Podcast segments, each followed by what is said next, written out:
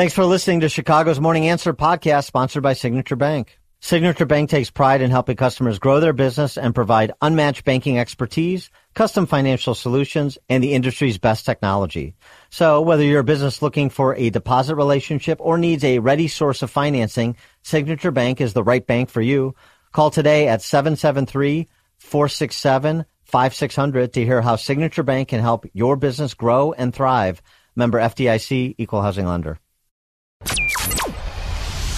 This is Chicago's Morning Answer with Dan Proft and Amy Jacobson on AM 560. The Answer.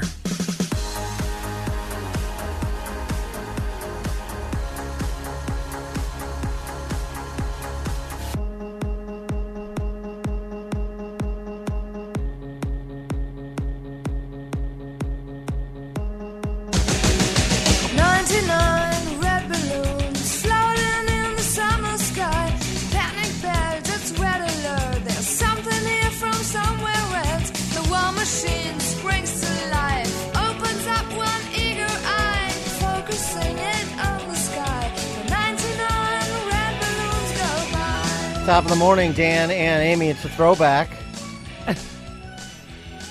we had uh, the Chinese communists, the red communist balloon over our fair country for the last week until it was shot down on Saturday. So it uh, apparently entered American airspace as we understand it uh, a week ago, Saturday, the 28th. And according to the big guy, Mr. 10%, that would be President Biden, he gave the order Wednesday to shoot it down whenever it was appropriate to do so. briefed on the balloon. I ordered the Pentagon to shoot it down on Wednesday as soon as possible.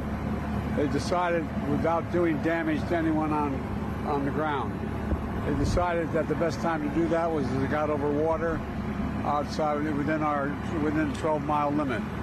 They successfully took it down, and I want to compliment our aviators who did it, and we'll have more to report on this uh, a little later. Thank you. Mr. President, what did you say about China? What's your message to China? You were saying the recommendation from your was from your national I told them to shoot it down. I on did. Wednesday. But the recommendation They from said to me, let's wait till the safest place to do it.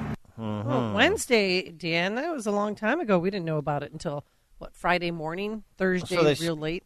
So they scrambled an F 22 Raptor, uh, which can operate above 500,000 feet, uh, and uh, uh, the, the satellite was six, 60,000 feet uh, above sea level. Um, and uh, fired off a sidewinder, and that's that. And this this whole thing just blows over, right? 312 642 5600 turnkey.pro answer line, 64636DA turnkey.pro text line. Well, text or texters, excuse yeah, you could also yeah text us too, but also spectators that were in Myrtle Beach when it was shot down were uh, just cheering for the U.S. military.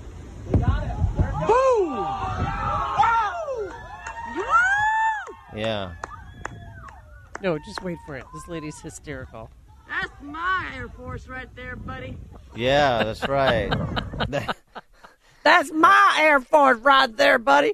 Oh, you gotta Uh-huh. love Myrtle Beach. Have you been to Myrtle Beach? Hold my beer Oh, sa- uh, salt there of in the Myrtle earth. Beach. Uh, yeah, it. so it was a fun couple of days uh, of uh, all the creativity online in the form of memes. But uh, the question is, and we'll talk to Jim Carafano, Lieutenant Colonel of Jim Carafano, at the seven o'clock hour more about this. But uh, no big deal. Uh, it just blows over uh, the fact that uh, there was this Chicom Intel operation that, in an unprecedented way, at least that's what former Trump officials are saying, uh, violated international law, breached U.S. sovereignty. No big deal. The big guy took care of it, right? That's not what former DNI John Ratcliffe was saying yesterday on Maria Bartiromo show. Uh, this past week, unfortunately, uh, the People's Republic of China executed an incredibly successful intelligence operation uh, over uh, the mainland of the United States, and conversely, um, the Biden administration uh, committed an uh, unprecedented uh, national security blunder of incalculable damage. Um, and, and I say that, Maria, because we know, um, uh, you know, the facts are very clear that um, America's number one adversary, the People's Republic of China, uh, maneuvered a spy craft into U.S. airspace uh,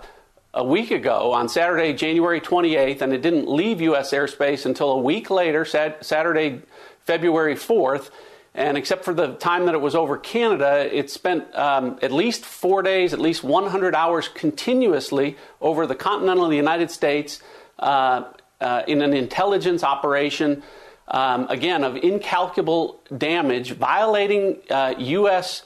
sovereignty uh, of, our, of our airspace and our territorial borders in an unprecedented way that I'm not aware has ever happened in our history, uh, Maria, and the Biden administration let that happen. And uh, the pushback or the spin, if you will, coming from the Pentagon, Oh, yeah. this administration is, oh no, no, this is not the first time.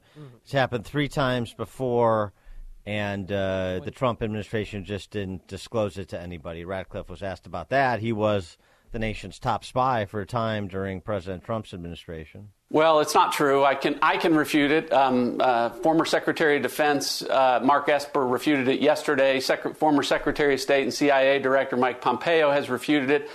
But Maria, the American people can refute it for themselves. Um, uh, do you remember during the Trump administration when uh, photographers on the ground and commercial airline pilots were talking about uh, spy balloon over the United States uh, that people could look up and see even with the with the naked eye, and that a media that hated Donald Trump wasn't reporting? I don't remember that either because it didn't happen. As I said to you earlier, this was unprecedented. We have never had a circumstance where an adversary has had spycraft over our country, our continental United States, posing a threat for the better part of a week straight.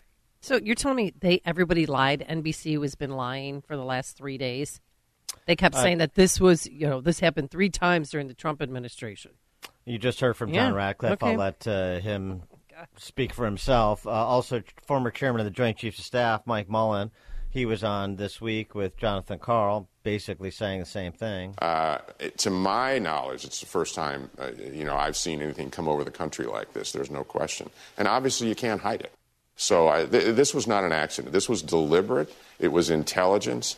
You know, and we need to do two things. We need to sort out all the details of that. More importantly, we need to make sure we can get this relationship moving in the right direction. Yeah, well, the relationship uh, not moving in the right direction now. To save face, Antony Blinken needed to cancel his trip to Beijing because the time's not right to have bilateral talks when you've got uh, this uh, spy balloon over uh, the United States. The the the response from the Pentagon there was that uh, press briefing that uh, the press secretary for uh, the Air Force, Brigadier General Pat Ryder, gave. Uh, he was asked by. He's like, "We know the balloon has violated the airspace. We're monitoring the balloon, watching the balloon. look. There's the balloon. Uh, we're assessing the balloon. It's, look, it's still there. It's a- now no, it's no, now it's- at Kansas. Yeah, now it's moving to the eastern seaboard." Yeah. Um, the reporter asked him, "Is the position of the balloon classified?" And he said, "We're we're not going to get into an hour by hour location of the balloon. Right now, it's over the center of the continental United States. That's about as specific as I'm going to." And the reporter said, "Does the public not have the right to know if a balloon is over their state? Well, not to mention you look up and see it. Right. somebody It's sees clear it. skies, yeah. Look, here's the balloon. Wait, look, it's coming, Brigadier honey. General. And it's the size. It was the size of three school buses, solar powered, and it had a metal fin to maneuver it. Uh, you know, so it's, and uh, many cameras on it, and that's uh, again the reason why they didn't shoot it down over the mainland. They waited till it was over the ocean. But uh, I don't feel safe. Who feels like no one's who's manning the store? Who's watching the shop? I, our security's at risk, and nobody cared. In China, they still maintain that it was a civilian aircraft. Tony Downers Grove, you're on Chicago's Morning Answer. Oh, you know what? This this fool, Chauncey the gardener, who gets away with this stuff, where they they wind them up and they send them out there every so often with calculated things to say, and then he's arrogant on top of it.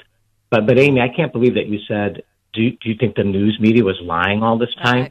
after the last after the last eight to twelve years, you're going to ask I that know. question. I know. I I'm a fool. we're just- I'm a well, we're just not that. We're, we're, we're, the American people, we're really not that stupid. But this administration and the and Obama's administration, they've been away with this crap for years. And you know Tony, what? Tony, It's- the, it's- the, the the big guy ordered the code red. That's all you need to I know. shut it down. yeah, right, right. Well, he's Humpty Dumpty on a wall. That's the wall he's on. He's Humpty Dumpty, and this is, uh, you know, it's it's all getting exposed, and it'll continue to get exposed unintentionally, I think, but it's going to happen. So we we just need to keep waking up. Thanks, Tony. Yeah, he makes a good Uh, point. I mean, if this really did happen, now that I'm thinking about it, during the Trump administration, it, it would the the left would have blown this out of the water. I mean, they would have been all over it. Chuck and media. Delavan. Hey, this is the same government that wouldn't shoot the Chinese plane down because they were scared it was going to hurt the people. But it's the same government that had no problem with poking holes in people's arms for uh, an experiment gene therapy for a Chinese virus. This here was a test run for the electromagnetic pulse. That's what this was. They're going to do this. That's what this was. And uh, hey, thanks everybody from Illinois for coming up to Lake Geneva this weekend too. Thank Oh, you. Thanks, Chuck. Bob Buffalo Grove. Uh, good morning, uh, Dan and Amy. Thanks for taking my call. Always good talking to you. Two questions. One is I've been getting all kinds of pictures this weekend on the balloon. Uh, for your listeners, be careful what you post. Uh, one of my friends posted one with uh, Hunter, and he got put in Facebook jail. Uh, Oh, so- right. The meme wars. Yeah. Yeah, we got it. I I actually was so inspired by Hunter's blowout, uh, blow art, and all the memes going on. I, I I cobbled together one myself. I say what I did. If you have to describe it, it's probably not that good. But you know, my first try, I put uh, you know Pennywise from the It franchise. Yes.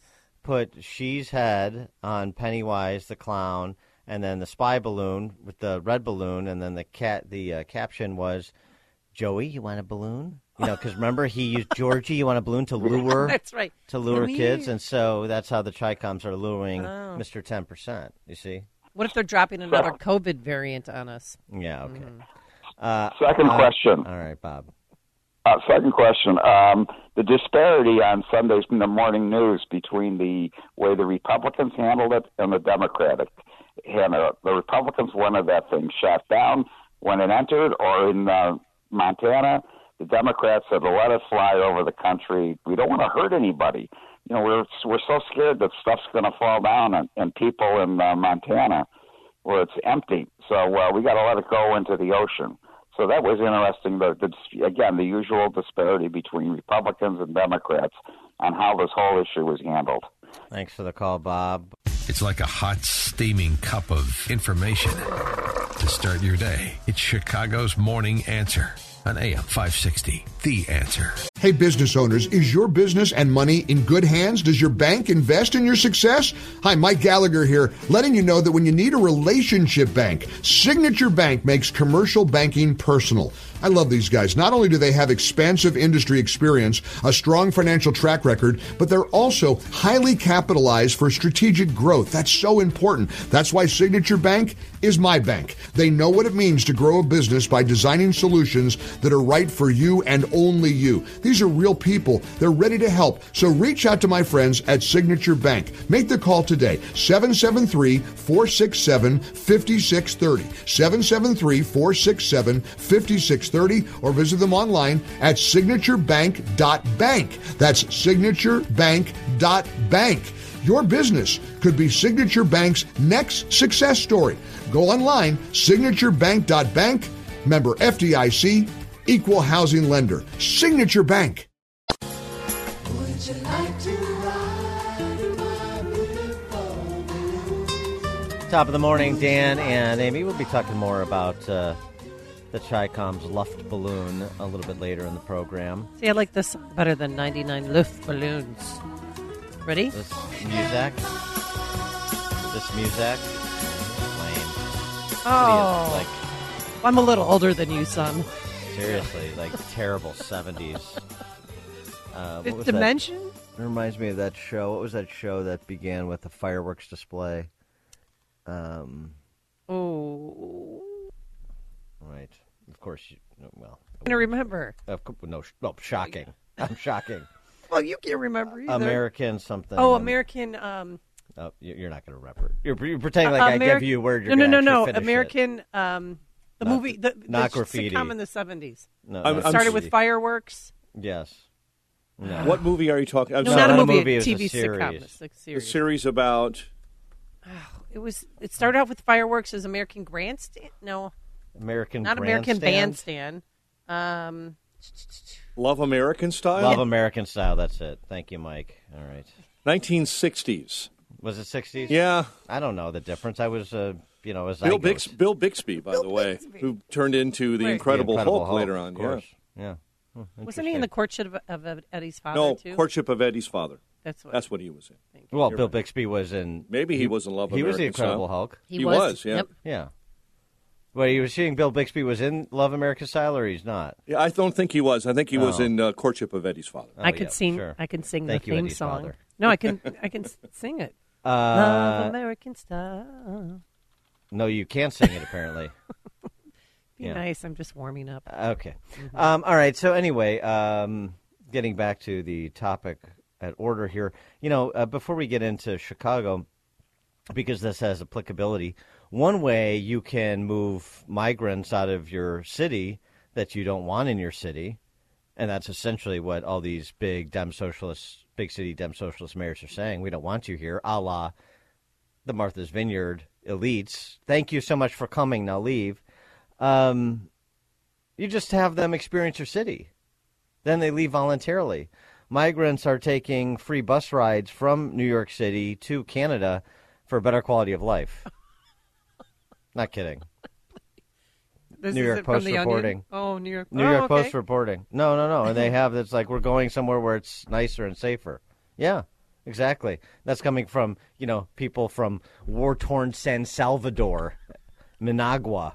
I mean, it's just remarkable, but it's Uh. and it's a sad commentary. And oh, by the way, they're not the only ones because people who've really experienced New York are leaving too. You may remember because this story went viral, and it was a post story about a year ago. Um, a mom fought off a creep who sucker punched her four year old son in Times Square. The, the the front page was Mama Bear, and it showed her fighting off this this animal that her, that hit her son. Well, she is now fleeing with her family. A year after the horrifying Fe- February 17th attack on her son Angel, Rafaela Rivera and her husband Federico, uh, taking their three kids and their red Toyota Scion and heading south to calmer environs in the Myrtle Beach, South Carolina area. As long as you just got to watch for falling balloon debris. But other than that, uh, it's a relief. Everyone is angry in New York. The atmosphere, everybody has to be on their toes. It was the punch, and every day waking up, hearing about shootings, killings, it became too much. And it's got a profile of her family. It's a very nice little family, and good for her. Good for her. And the migrants fleeing to Canada for a better quality of life. What a commentary on our big cities. Well, one of the reasons it's so, as Miss Riviera was essentially intimating, we know all too well in Chicago, is because you turn the city over to repeat violent offenders. How many times can it be said? Not too many. We've got uh, three weeks before an election. May inform your choice. A good piece by Matt Rosenberg, our friend over at Wirepoints, wirepoints.org. The uh, arrest rates for violent crime in 2022 in Chicago. What? No, these are arrest rates, not conviction rates. Okay. But so there's just the police uh, on the job. So for homicide, the arrest rate in 2022, 28%. The arrest rate for aggravated battery, 16% of cases. Uh, every other category is in single digits. Oh, Criminal sexual assault, 3% arrest Oh, rate. Robbery, 5%. Burglary, 4%. Theft, 4%. Motor vehicle theft, also commonly known as carjackings, 3%. That's it. Wow. Well, there's not enough police officers to make these arrests, Um, but that's part of it. or are they? I mean, their hands are tied. They can't do police chases. They can't do foot chases. Um, they're afraid if they make a mistake or something happens, they'll not only lose their job and their pension, but go to jail because Lightfoot doesn't have their back. We had a conversation with a police officer on Friday who left, and this to me would be like breaking news. You think this would be relevant in the context of a mayor's race, but I guess if nobody wants to pick it up, certainly the Chicago Press Corps wouldn't be so uh, imprudent as to ask the question because they're a party to the violence. Chicago Press Corps has blood on their hands, party to the violence, all the major media outlets in Chicago. Uh, this officer who left for suburban department for all the obvious reasons then just decided that you know farm living wasn't for him. He wants to come back to Chicago. He had five years in the force.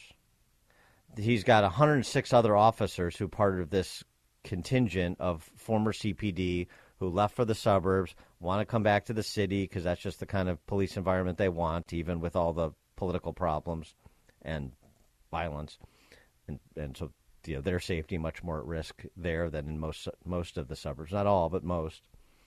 Um, and there's been a rehire agreement that was apparently negotiated by FOP to bring these experienced Chicago police officers back on the force, even as the city is struggling to find anybody who wants to go to the academy and potentially be hired. And all these candidates are running around saying how many new police they're going to hire if they're elected.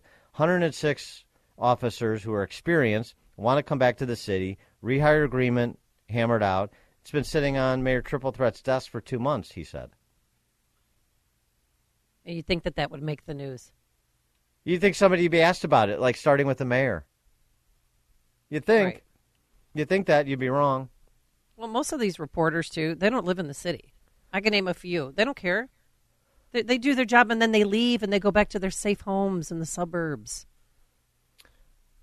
Another reason you see those, well, th- that's true, of course. Another reason you see um, those numbers, those arrest numbers. Yeah. Let me just That's the cases, the cases that we tell you about routinely that CWB Chicago reports on. Routinely, every day there's a new case study that helps to make it concrete, as opposed to just you know abstract data. Here's one. A Cook County judge sentenced a Chicago man to a 21 year sentence for robbing a convenience store at gunpoint while he was on electronic monitoring for allegedly robbing another store. Well, there you go. The robbing, uh, he was on electronic monitoring for robbing another store. There, therein lies the problem, doesn't it? Of course, he's going to, you know, 50% off if for good behavior, so it's not really a 21 year sentence, even though that's a stiff sentence for robbery, but maybe not for a repeat offender who's on electronic monitoring. By the way, something else here. He uh, put aluminum foil over his ankle bracelet so as not to be detected leaving his place to go rob this convenience store. Is that all it takes? That's it. I had no idea it was so easy. I I don't know either, but that's the reporting on it. Uh, he um, also will get time served for the, I guess, the 400. He gets credit, I should say, not time served, but he gets credit for the 425 days spent in jail before pleading. So he spent a year and four months in jail awaiting trial and then ultimately cutting uh, cutting a deal, I guess, in which he was sentenced to 21 years with all those caveats I mentioned. Oh, that's interesting. Huh. A year and a month in jail before pleading. Really? Huh. Wonder how many crimes he committed. Um, well, well, he was in jail. Oh, in jail. I'm sorry. So, so then, so what? What's the? Why is that interesting to me? Oh, because I was paying attention last year when the Safety Act was passed, and then I was paying attention after the election when the Safety Act was amended. Even though we spent a year being ridiculed that no amendment, no amendments were needed. This was good law. It was going to make people safer. It was going to make the system more equitable. And the only people that were critical of it were fearmongers and racists like me. So I remember all that. Do you? Does anybody? Anybody else? Anybody else want to chime in on that? 425 days. 420. Why is that? 425 days in jail before he his case was adjudicated. Why why would that be? Huh. Was it interesting? Oh, oh right, right. Because part of the Safety Act is a uh, maximum 90 day pretrial detention. And that got slightly amended where prosecutors uh, can uh, obtain continuances with good cause requested by prosecutors at judicial discretion. Well, I don't know. You know, Cook County is full of Democrat judges who are appointed by Democrat Pauls, and it's not the not even though I'm hardly a defender of Madigan and Burke and the like, it's not really them so much anymore as they're out, aren't they? So what's the modern Democrat Socialist Party look like? Is who who's making those calls these days, and what kind of disposition will many of those judges have to prosecutors, given Kim Foxx, if Kim Foxx and her people even would seek continuances in good faith to uh, provide more time to bring good cases to secure convictions against violent criminals. Oh, right, I remember that. 90 days. He was in for 425. So that's a, another case of foreshadowing for what is to come pending the Supreme Court's decision on the Safety Act, which is anticipated this spring, the constitutionality of it. So, single digits in most categories of violent crime in terms of arrests. Don't even not even getting to the clearance rates yet, convictions. Uh, barely more than one in four on murders. So I guess you can understand why criminals roll the dice and why they why they can roll the dice again and again and again because they're turned out on electronic monitoring sometimes, just released on other times. The disposition, the attitude of the political cl- ruling class in Chicago and Cook County and Illinois, as illustrated by the 1.0 version of the Safety Act, is what? No bail, no cash bail. Turn them right out. Turn them right out. You got on a 90 day clock to get them to trial. If you can't get them to trial, then they go out pending trial, and they're left to do it. They're left to their own devices. These are people who can continue to do the same things and continue to get the same pass by the criminal justice system.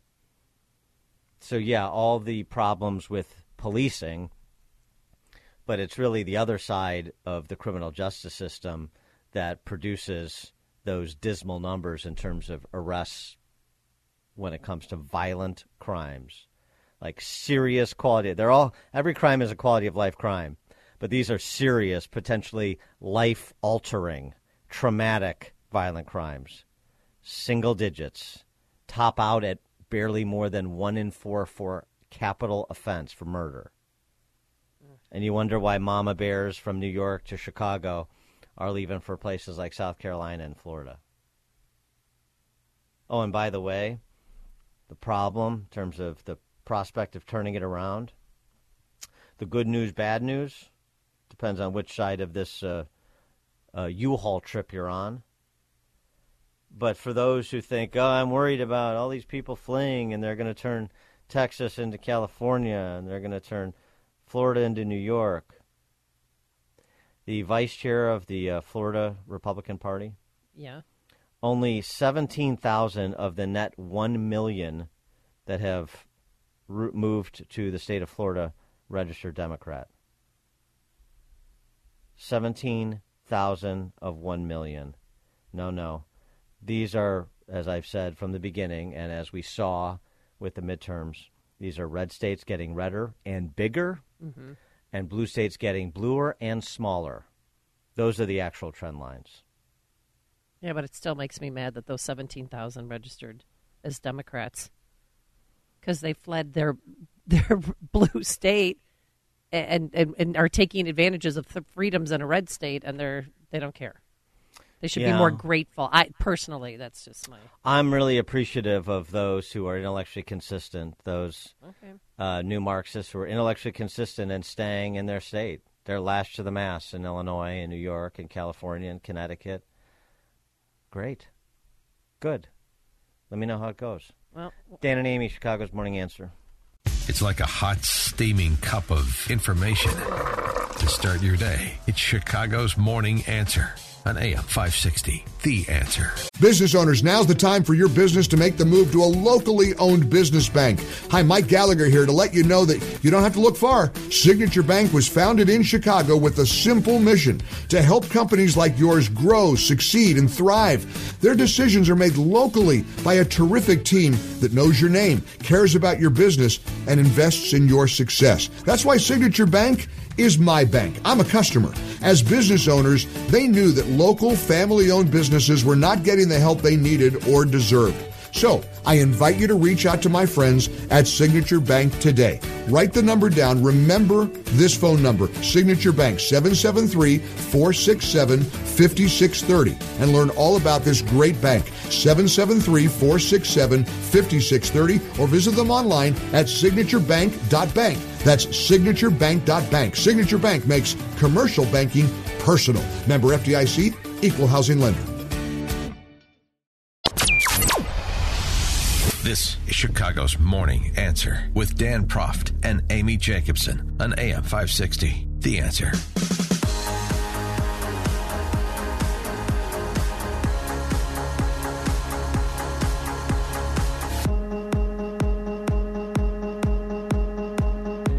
Top of the morning, Dan and Amy. On a, uh very special episode of the Disney Plus cartoon Proud Family.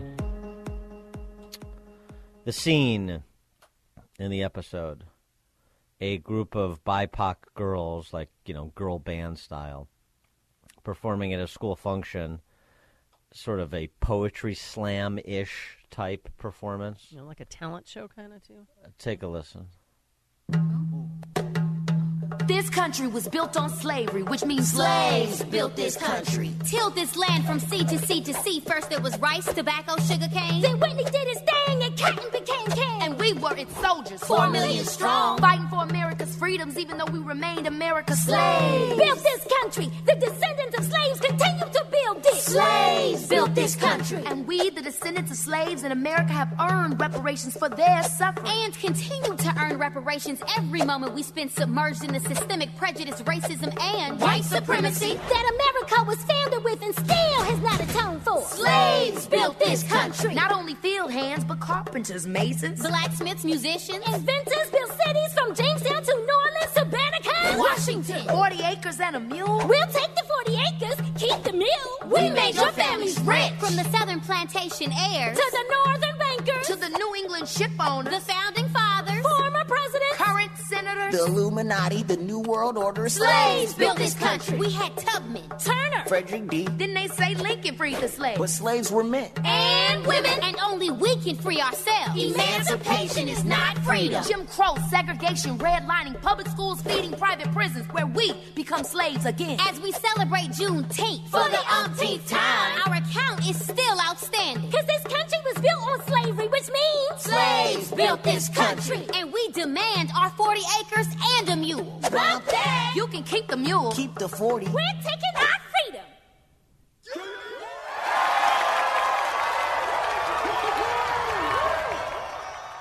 Three one two six four two fifty six hundred turnkey.pro answer line. 646-36DA turnkey.pro text line. That's uh fun viewing for the Whew. the young ones, isn't it? That's a Disney Plus cartoon again. So it's for kids. Uh yeah. What do you think? when I saw it, I, I watched it a few, few times, and uh, I mean, they're really pushing their narrative. They're really trying to brainwash kids, young black kids, you know, to be victims and to demand, you know, they don't want the mule or the 48, they want reparations. That's what they want. I know. I, I don't know who let this slip by, but obviously, you know, what I why would I be surprised anymore? The media lies all the time. What did you think of it? I let it slip by. Um, this was an accident. So this uh, was an oversight on somebody's part. That's the first thing I thought of when we I saw don't. it. I'm just we, so we don't know anything about Disney. We're just learning about Disney's programming. Just learning about uh, the attitude of TV execs in trying to exploit race, the same way that the high priestesses of the race hustle, like Ibram Kendi and Ta-Nehisi Coates, who I haven't heard from in a while, but he certainly qualifies. The first one to rise to prominence uh, before your uh, Henry Rogerses and your Robin DiAngelos and others came along. Ta-Nehisi Coates was on with the that pandering ninny and Rachel Maddow look-alike, Chris Hayes. I, I, maybe it was Maddow. I don't know. I cannot tell the two apart on MSNBC, and they're talking about not the Disney cartoon, but this is ubiquitous in culture. That sort of rap that you just heard, including the, from their perspective, righteous indignation, the, the righteous rage for kids. Uh, K through 12 education as well. And so this was a you know an extended talk by Coates because of course uh, Chris Hayes slash Rachel Maddow, whichever one it was, just uh, over the moon to be in Ta-Nehisi Coates' presence. Oh boy, did you get a tingle up the leg? So the DeSantis pushback on the AP's African American Studies course, Right. the DeSantis pushback on CRT instruction in the classroom, critical race theory instru- and, and it's not even just instruction or introduction. It is the indoctrination piece, the way that it's presented as like it was received on tablets from on high. That's the way. And so you have, but but I mean, these are sophisticated hustlers. They know what they're doing, and they know what the criticism is going to be. So they ha- actually have to mouth some of the words that allow them to be dismissive of the criticisms without being specific. Give you an example. Coates, who teaches at Howard, when he's uh, you know not cashing in, making speeches at universities and so forth, said this is how he approaches his classroom and the kids in it. You know, the fascinating part of me is was it only two years ago that there was this notion that kids on campus were too soft and, you know what I mean, needed to be coddled and, and you know, this, that, and that. And now we have literal laws saying that. We have actual laws, not, you know, beliefs, not ideas, but actual on the books laws saying that, you know, uh, students, you know, in the most recent case, in an AP class of all places, you know, are somehow too sensitive to be exposed to ideas that, you know, give them a sad. You know, it, it, it, it, is, you know, utter, utterly ridiculous. And it's, it's so clearly not education. The point of it is not education. I'm a teacher too. I teach down at, at Howard University.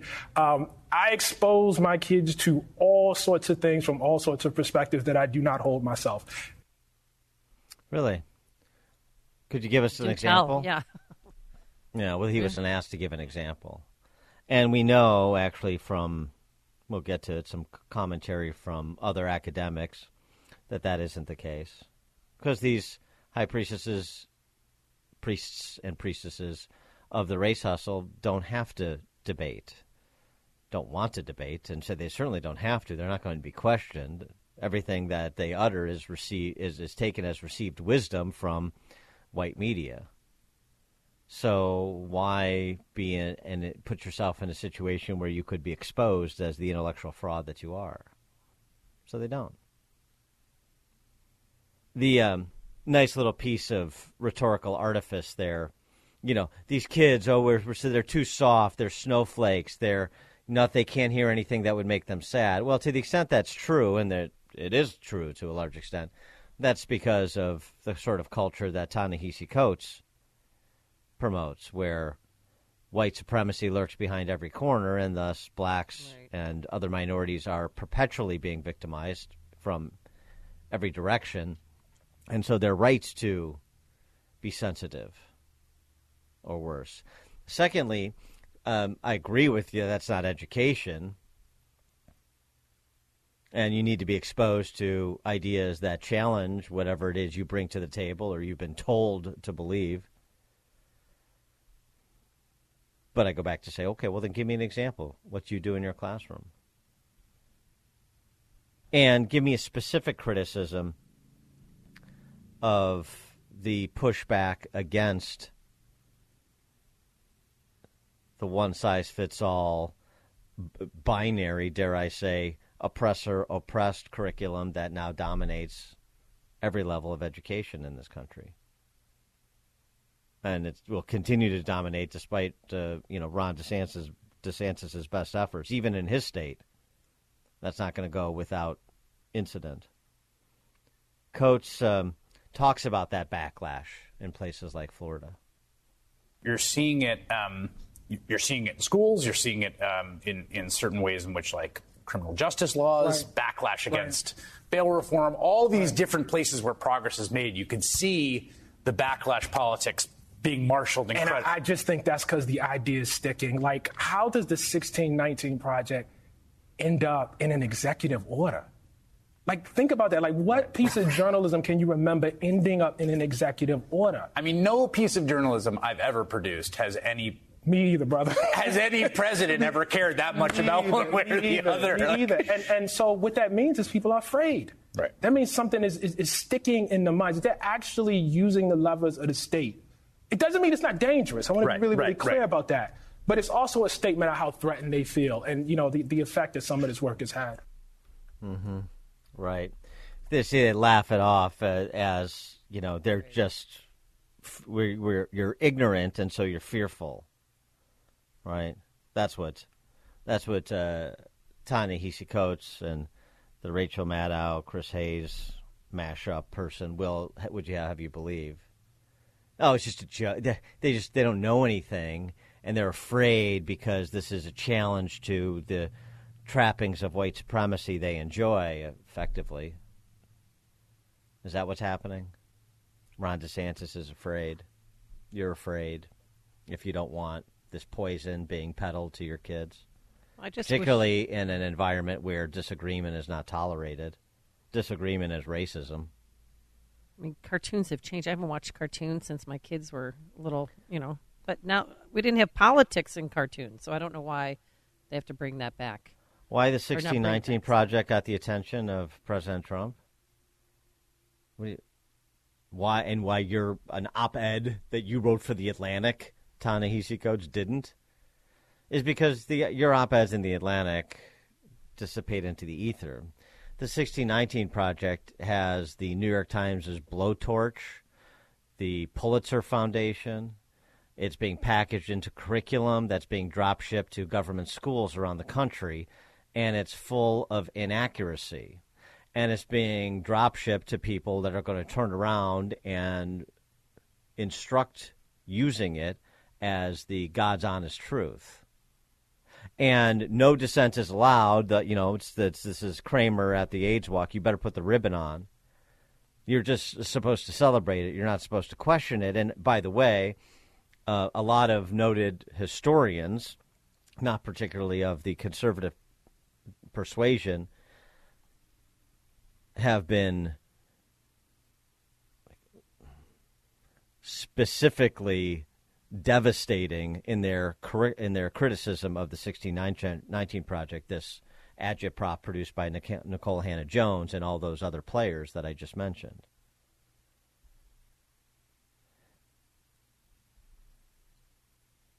Uh, for example, Princeton professor, history professor Allen Guelzo. The uh, 1619 project, to put it on a short compass, in a short compass, is an attempt to recenter our understanding of American history. What they mean by recenter is to see the presence of slavery and race as the central narrative of American history.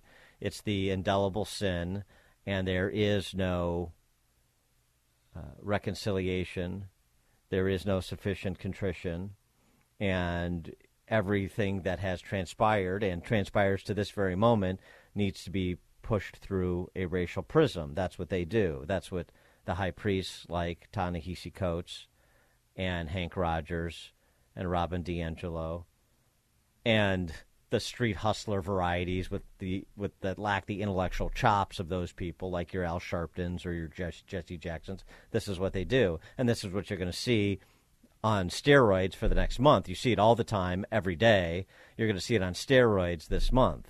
You're going to see it. Your kids, if your kids, well, if your kids are watching Disney cartoons like Proud Family, Why does it matter? Oh, 69. Oh, it's being, you know, you're just this is just boogeyman politics by the right. That's what they're suggesting, is it? What do you hear in your kids' schools? 312-642-5600, turnkey.pro answer line. 64636-DA, turnkey.pro text line. Here's the co- the tell on Coates. Here's sort of his thesis of the world. That if uh, ideas of, of white supremacy become less uh, uh, ingrained in the body politic, then when folks look around at the jail system, maybe they actually really do start asking questions. When folks look around at who's poor and who's not, maybe they really do start asking questions in a way that they didn't before. Um, I think of it like the foundation of a building. You can chip away, chip away, chip away, and you can see progress, you know what I mean, in the chipping away, but the building might still be there. You know what I mean? And so it is that the edifice of white supremacy still is there, even as the foundation, you know, is, is, is, being chipped away. So this country's foundation is white supremacy, and that foundation persists. There have been some progress made here and there, trying to make more. You know, no cash bail. He just mentioned. They both mentioned, in addition to this agitprop in the schools. At the same time, they the cartoon. The one hand they reference uh, Frederick Douglass, Frederick D. You know, they put his visage on Mount Rushmore. On the other hand, they know nothing about Frederick Douglass, or at least not the complications. Complications from their point of view, uh, like he opposed government distribution of benefits based on race because he saw how devastating that was to blacks when benefits or punishments, obligations were distributed by race. So you're just going to perpetuate a system where it's a fight for the levers of power to impose your will and subjugate those who don't look like you. So maybe sometimes blacks will be in that position. Probably more often it'll be whites, and that's not good for blacks. Frederick Douglass. Frederick D. They know that? Could they address that? They never have to. They never have to. And this is the point that John McWhorter makes, who's not a Republican, a linguistics professor from Columbia University, who we often cite on this show. Uh, he gave an interview per his new book. He was on our show to discuss it as well. This is back uh, uh, last year.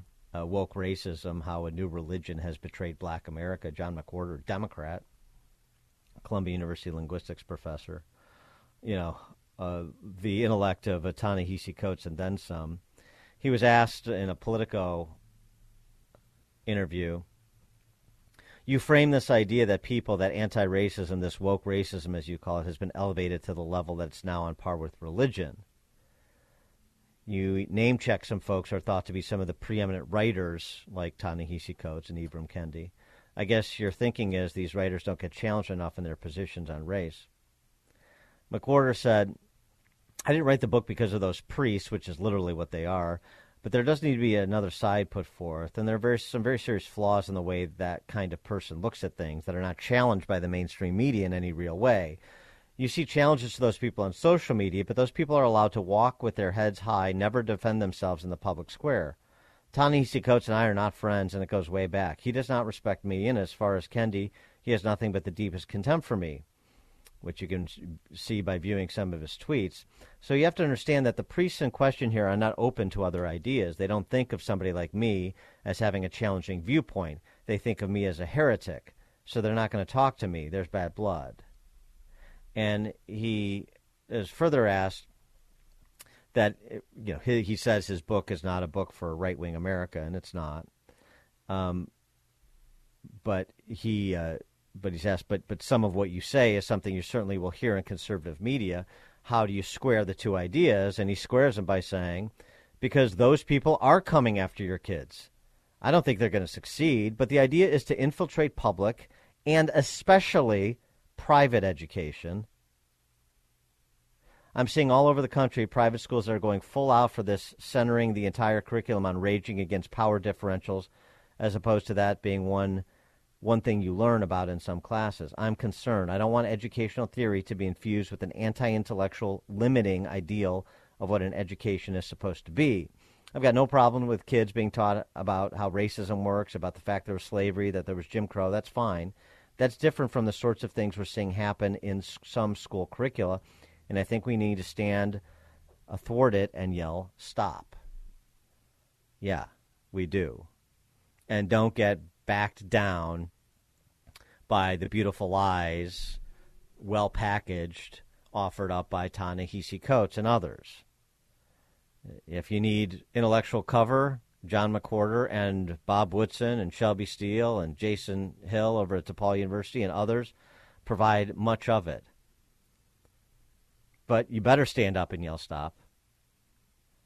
And there's no better time to do it than Black History Month when you're being uh, inundated by this, what I said, intellectual poison, like was presented on that Disney cartoon, like it's being presented in every frackin' classroom in America, just about. Diana uh, in Avondale, you're on Chicago's Morning Answer. Good morning, Dan and Amy. I'm a teacher at Chicago Public Schools, and I am a strong believer that we need to go back to the basics of reading, writing, and arithmetic. We have no place speaking to parents about personal matters as far as politics and religion. We have no place to be saying anything for that. That's all that teachers should do reading, writing, and arithmetic. It's ridiculous how often people think that we need to get involved with this politics. The union sucks as well. And um, I think that if more people stood up to the union, these things wouldn't happen. Thanks for the call, Diana. Appreciate it. Dan and Amy, Chicago's Morning Answer. It's like a hot, steaming cup of information to start your day. It's Chicago's Morning Answer on AM 560. The Answer. Only the biggest stories, only the biggest guests, and only the biggest opinions. This is AM 560. The Answer. Top of the morning, Dan and Amy. Have you ever had one of those uh, Impossible burgers? Well, uh, like the no meat burgers, the veggie burgers, or fake meat? Because there's so many different kinds. You got Yeah. uh, yeah. No, I Impossible not- burgers, yeah. like brought to you from Impossible Foods or Beyond Meat. These uh, synthetic meat companies, I have not. Have you? plant-based uh, protein makers, and all that. No, no. Why would I? I, I can't see Not, I'm not buying an electric car, and I'm not eating the plant-based synthetic meat. 312-642-5600, turnkey.pro answer line. 64636DA, turnkey.pro text line. This was supposed to be something that would uh, revolutionize, our, revolutionize our diets and reduce our carbon footprints at the same time. Because, you know, You have to do your part, Dan, because cows are bad. Yeah. Well, um, fake meat, it's going increasingly going to not be what's for dinner. Uh, interesting uh, data here. Uh, both uh, investors as well as uh, employees are being shed. Uh, both companies um, are laying off 20% of their workforce amid falling sales. Uh, Beyond Meat sales fell more than 22% in the third quarter of 2022, year over year. Uh, they blamed inflation. Uh, Beyond Meat stock is down about 67% compared to a year ago. Yeah. Now, that doesn't mean that there's not going to be uh, new entrants to the marketplace, probably underwritten by the so called Inflation Reduction Act, or more to the point, sort of backdoor Green New Deal legislation and the couple of hundred billion dollars that John Podesta gets dole out, friend of the big guy. But, um, yeah.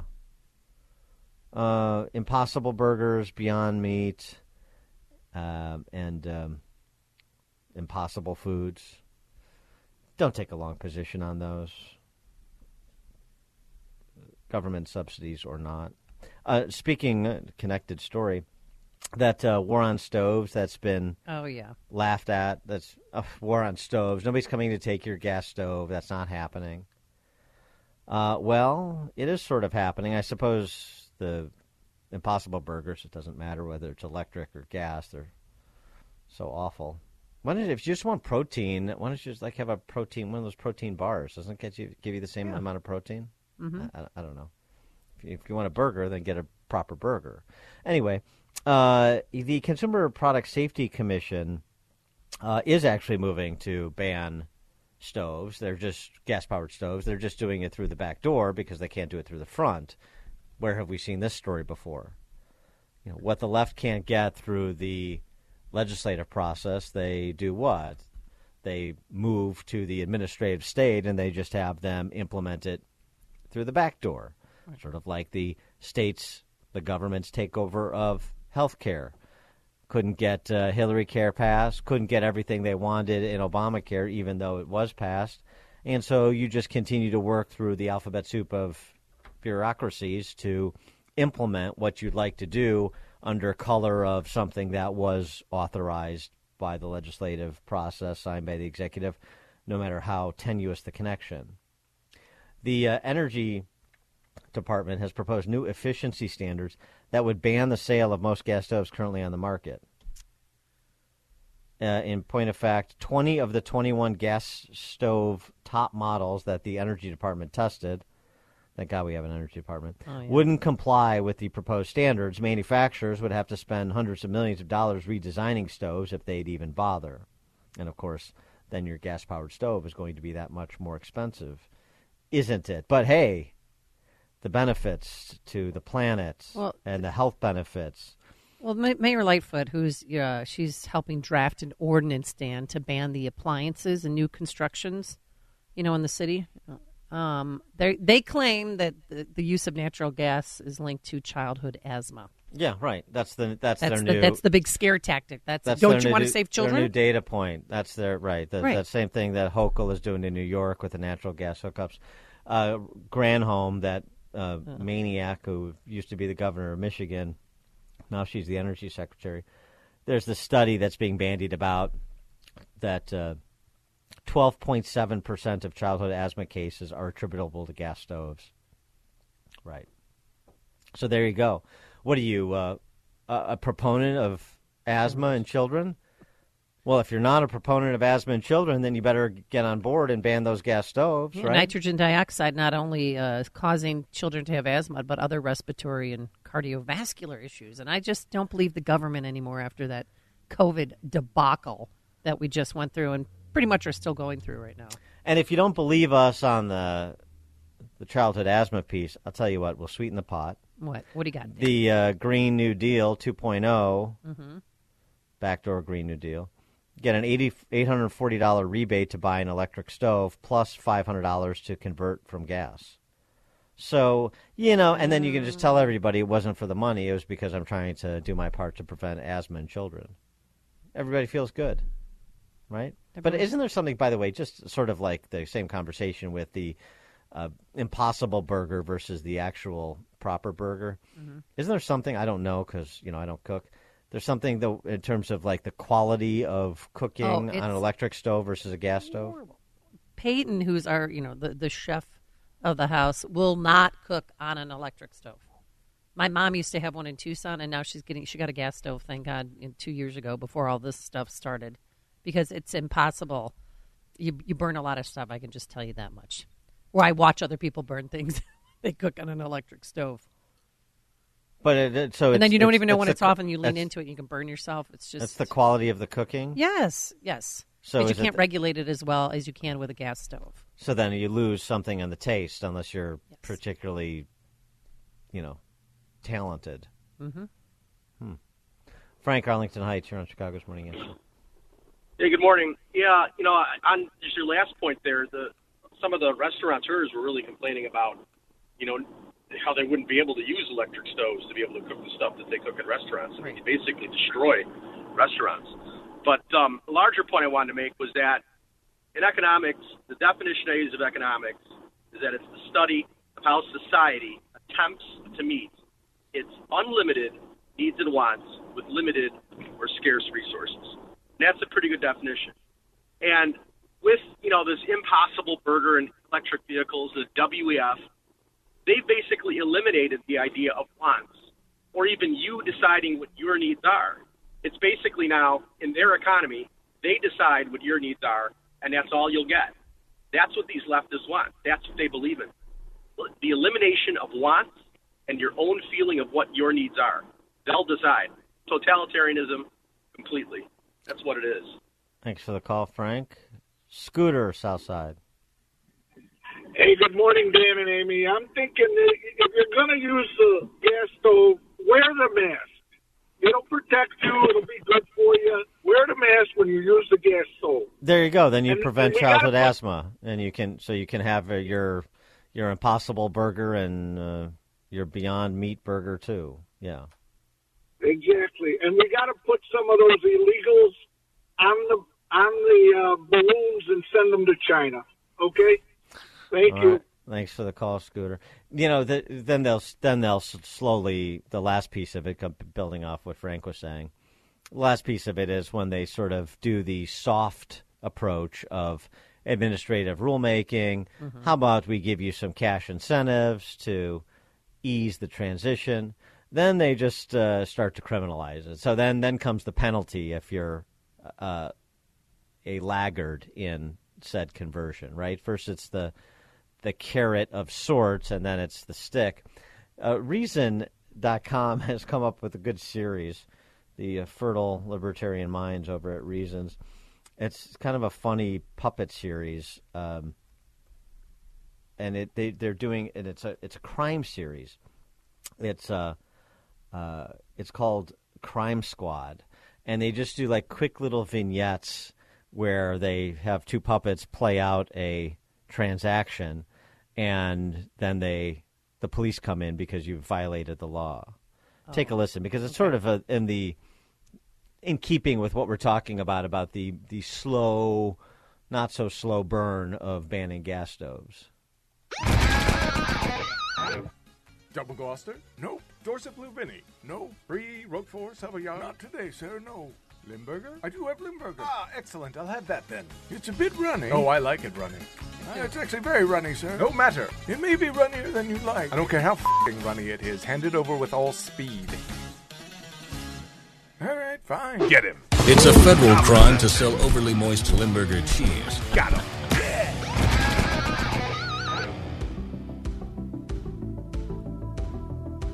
I see you cockroaches. You want to play games? Okay, I'll play with you. You want to play rough? Okay. Say hello to my little friend. It's a federal crime to sell egg spaghetti that's less than 0.06 inches in diameter. Got him. Yeah. So I gave her all the cash I had, and I co-signed her car loan. It's getting serious, man. Like she's gonna stop dancing soon too. Like she's just doing that to get through med school. Trust me, I, I believe her, and um, I know her husband's still technically in the picture, but that's just because of the kids. I, I, I think it's all really gonna work out. Just don't say anything, okay?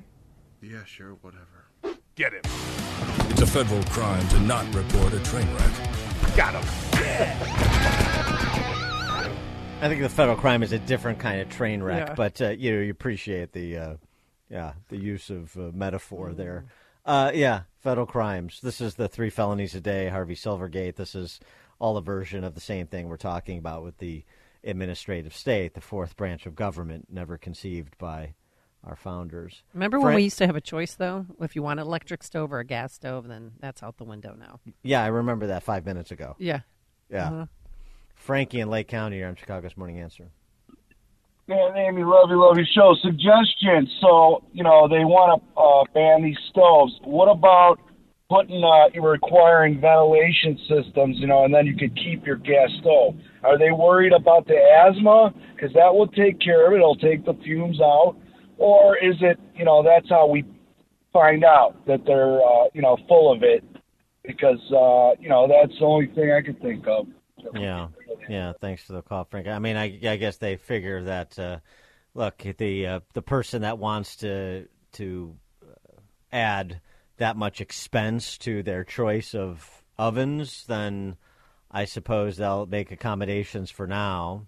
You know, if you want to to pay significantly higher prices and have to Right. install ventilation systems and so forth, but the, the majority of people, the average American, will comply and or be encouraged to comply with the rebates, and that's how they'll move this thing along. Todd downtown. Hey, Todd. Todd, are you there? Hi, this is Todd. Yep. Dan and Amy, I wanted to tell you about uh, people getting these electric stoves. I'm getting a lot of calls for them. I'm a service technician in Chicago. More than half of the people's electric can't even handle putting these stoves in. I had actually a client call me and actually bought a stove and had the gas stove removed, called me to put in the electric stove, and only for me to tell him he couldn't do it because his electric was at the front of the unit and his stove was at the back. And he was in a condominium, which the electric is figured for how many amps can be used in a unit. And if everybody got electric stoves, there's no way the electricity grid could handle it in that building. When a building is built, the electricity is figured for how many amps is going to be used. With these electric stoves, it increases the usage and just sometimes cannot be done. Well, so that's it a, is a that's a that's a really interesting, uh, pragmatic, uh, real world problem.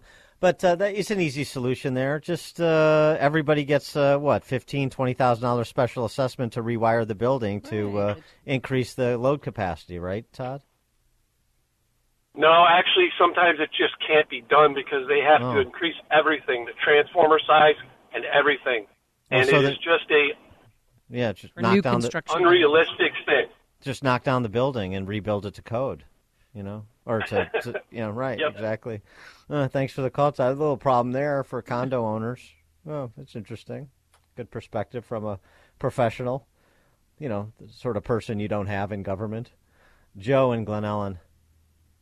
Yeah, Dan. I mean, h- half the week I'm running to Chipotle to get my kids food. I mean, we we hardly cook in the first place. I mean, no one's brought up the point that you would have to be cooking like all day right. for that to even be an issue. Oh, Well, the, the childhood asthma thing. Yes, another. Yeah, yeah. I mean, it's right. not like you're cooking in your kitchen all day. You're cooking very minimal time every day in your kitchen. Yeah, and your Unless you're your my kid, mom cooking all day. Right? And I assume your kid is not like stationed under the mm, oven No. hood, the ventil, yeah, the vent there, right? I assume that's not the case. But who conducted the study? Thanks for on the it? I don't trust They it. just make, of They course, just make it's up just make up stuff. We need to have something we're fighting. We need to be wearing the white hats, and where this is Saving about lives. safety and it's about health and saving lives. I mean, it just Dan, it's repeats about the children. Remember? Of course it is. Of course it is. Can't go wrong. Mark, Southwest Side. Hey, how's it going? I had a question uh, about the uh, conversion. They said that there would be possible cash incentives. I've had an electric stove now for 21 years. In fact, I upgraded to another electric stove. Would I qualify then for reparations for having had it this whole time? Yes, yes, exactly. And and your the college loans you paid will be forgiven too. Yes. Dan and Amy, Chicago's Morning Answer. This is Chicago's Morning Answer. Your show keeps me alive during the week. There's nobody I'd rather listen to between 5 and 9 in the morning than you guys. On AM 560, The Answer. This is Chicago's Morning Answer with Dan Proft and Amy Jacobson on AM 560, The Answer.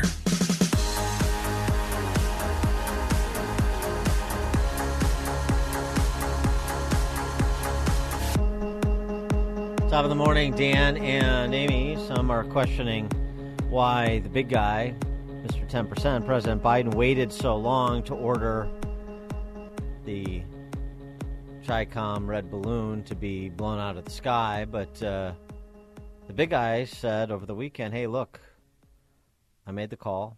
I made the call Wednesday. Then it was just a matter of waiting for the opportune moment. Briefed on the balloon. I ordered the Pentagon to shoot it down on Wednesday as soon as possible. They decided, without doing damage to anyone on, on the ground, they decided that the best time to do that was as it got over water outside within our within 12 mile limit. They successfully took it down, and I want to compliment our aviators who did it, and we'll have more to report on this uh, a little later. Thank you. Mr. President, what did you say about China? What's the message to China? You were saying the recommendation from your was from your national I security. told them to shoot it down. On Wednesday. On Wednesday. But the recommendation They from said to me, let's wait till the safest place to do it. Mm-hmm. And uh, the question of whether this uh, was just an accident, that this uh, spy balloon just uh, somehow drifted off course, like uh, the the uh, SS Minnow in Gilligan's Island. Right. Uh, Richard Haass, deep thinker from the Council on Foreign Relations, was on with that uh, yapping little terrier, Chuck Todd. And uh, he's not so sure because it's just so inconsistent with what we've seen from the Chi Coms diplomatically. Let's talk about the context. China has been on a decided charm offensive for several months. They've clearly wanted to lower the temperature, improve U.S. Chinese relations. Blinken was about to be the first Secretary of State to meet with Xi Jinping in what, six years or, mm-hmm. or so. The idea that they would use this balloon intentionally to be a provocation on the eve of this trip, possible, but I, it's so inconsistent with everything that is going on of late. If I were the Chinese thinking of provocations, I would think something in Taiwan mm-hmm. would be a much more obvious place uh, to do it. This doesn't seem to me uh, at all obvious.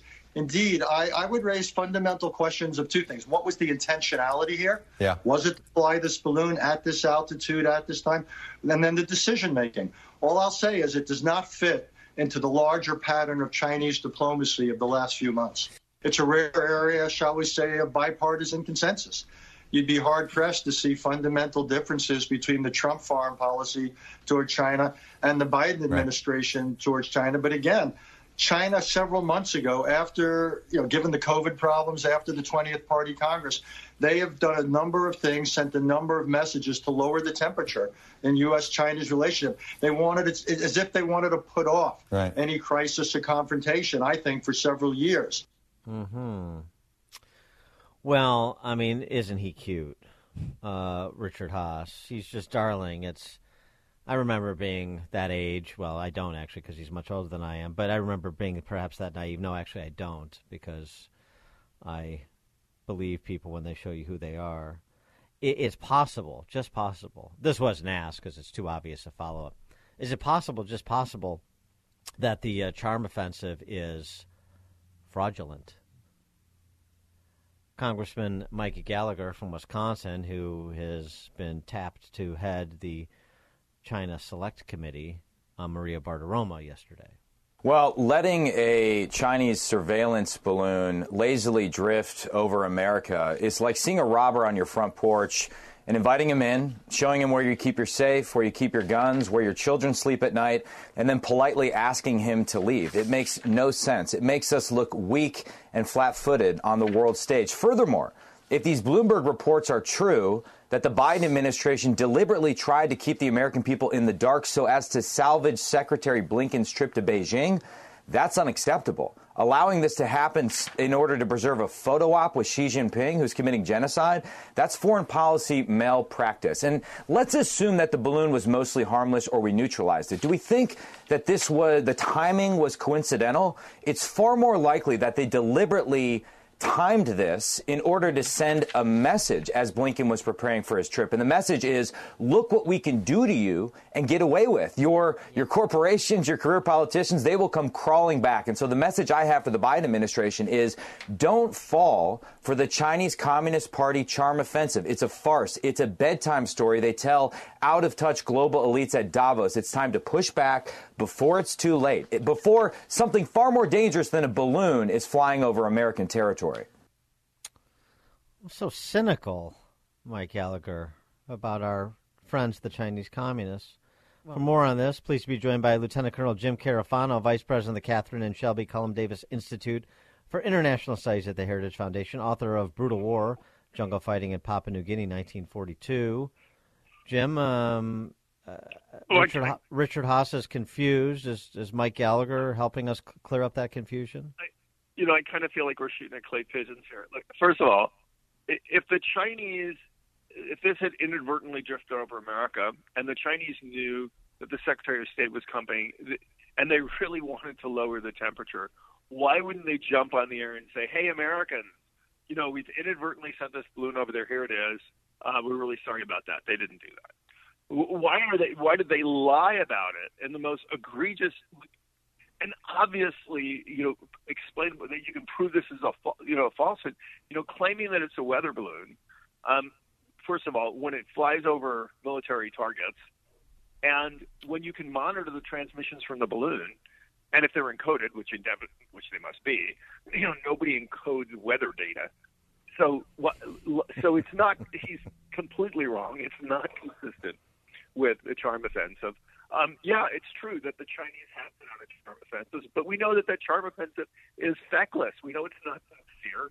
They're continuing to fund and support the Russian war against Ukraine. The charm offensive is mostly aimed at the global south to, to actually make them anti-American. So Haass's notion that somehow they're lowering the temperature here is is ridiculous. Now, what they are trying to do is this administration wants a nice, comfortable China, and they want to play it the U.S. for that.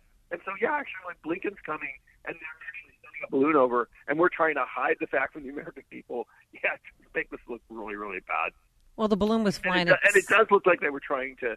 It does look like they were trying to hide this from Americans because they wanted the trip to come off, and then to cancel the trip, not just after they made the announcement, but after the, the giant blowback. Because only after the blowback happened, that all of a sudden they decided, oh yeah, we're, we're outraged by this. They wanted the trip to go through, and they wanted to hide the balloon. That is that is the one set of data that we have that cannot be disputed. So China's response, you know, they're expressing strong dissatisfaction and protest over the use of force by the United States. How much is this going to strain the U.S.-China relationship going forward? Well, this has been nonsense here. First of all, that comment, by the way, is not aimed at us because we know it's stupid and laughable. It's aimed at the countries that they want to be anti-American, to give them a reason to be anti-American. So it just shows, and this notion that somehow the, the, this that we can fix this relationship, that like this is a couple that just needs therapy. This yeah. Is nonsense. This is an aggressive adversarial power that's doing exactly what it wants. And this notion is how do we get the relationship back on course? That's like having dinner with Hannibal Lecter and saying, "How do we agree on the menu?" This is not going to happen. well, um, you know, um, uh, Antony Blinken, in announcing his his um, decision to postpone his trip because you know the conditions are just not ripe for the very constructive dialogue that would happen. Uh, he he had this to say, so he's he's much more sanguine about uh, the prospects to get along with the Chicoms, particularly, you know, with uh, John Kerry, the climate czar, trying to get them on board for all of our emissions goals. Here's Blinken. We concluded that conditions were not conducive for a constructive visit at this time.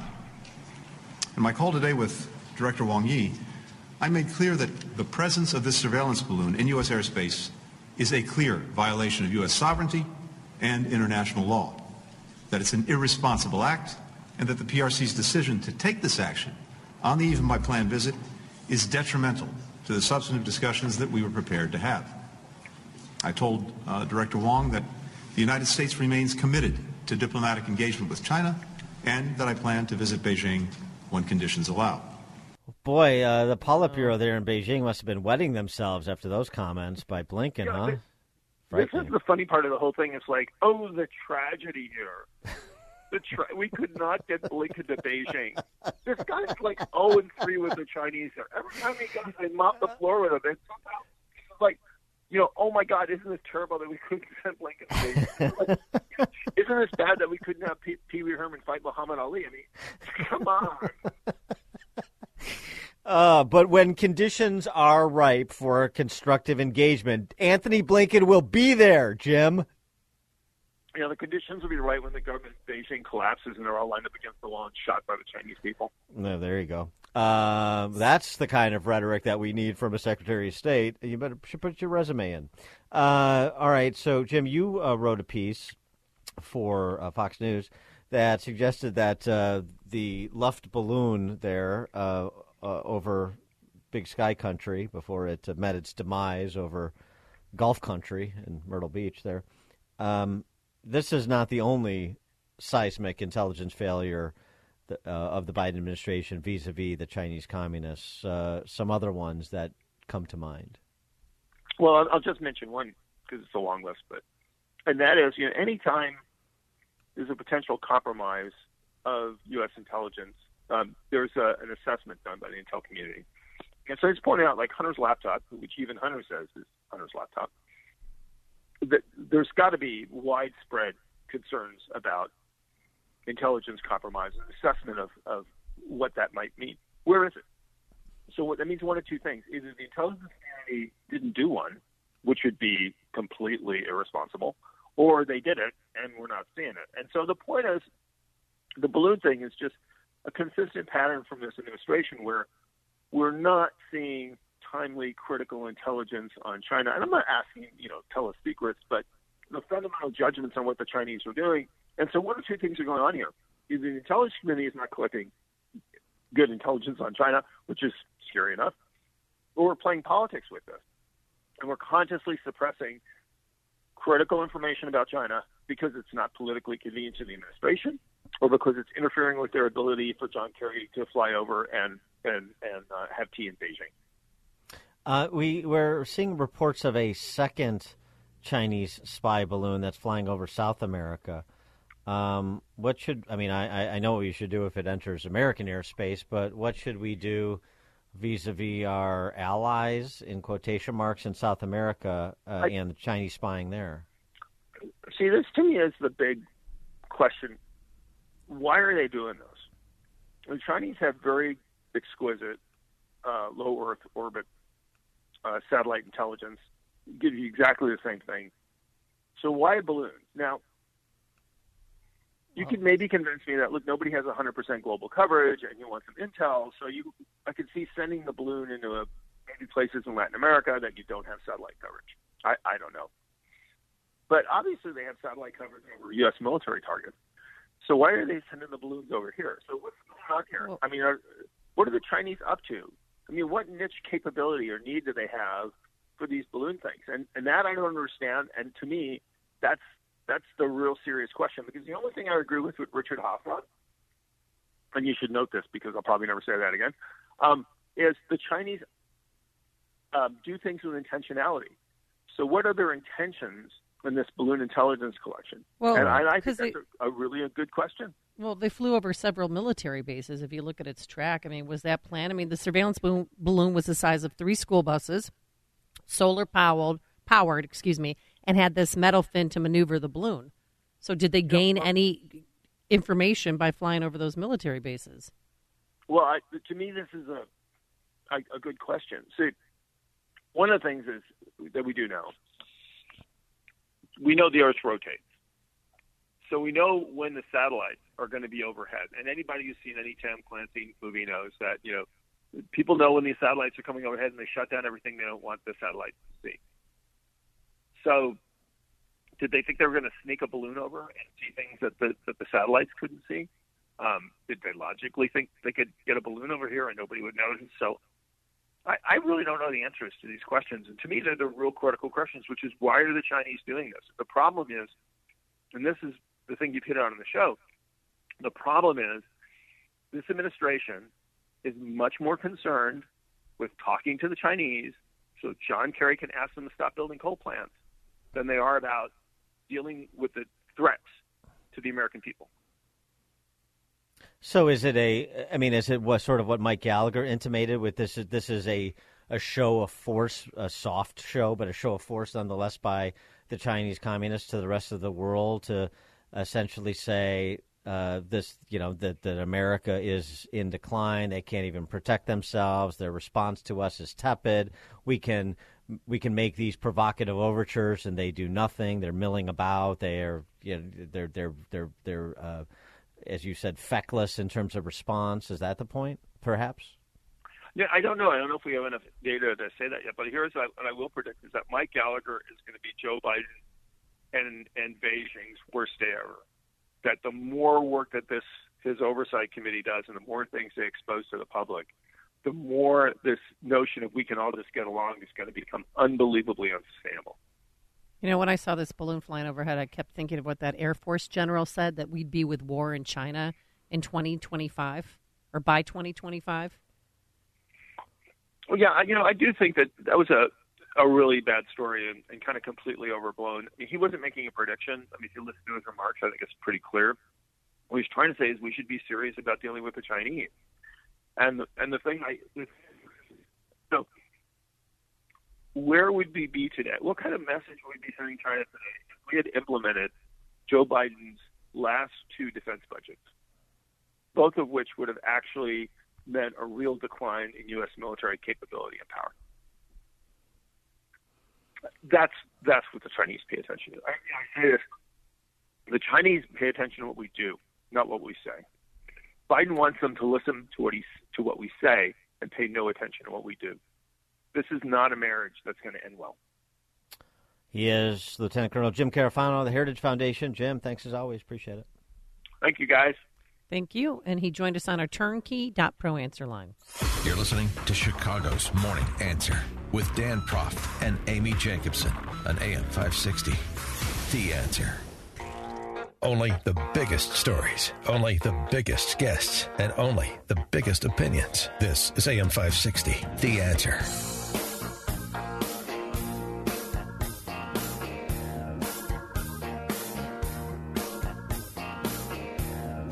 Top of the morning, Dan and Amy, 312 642 5600, turnkey.pro answer line.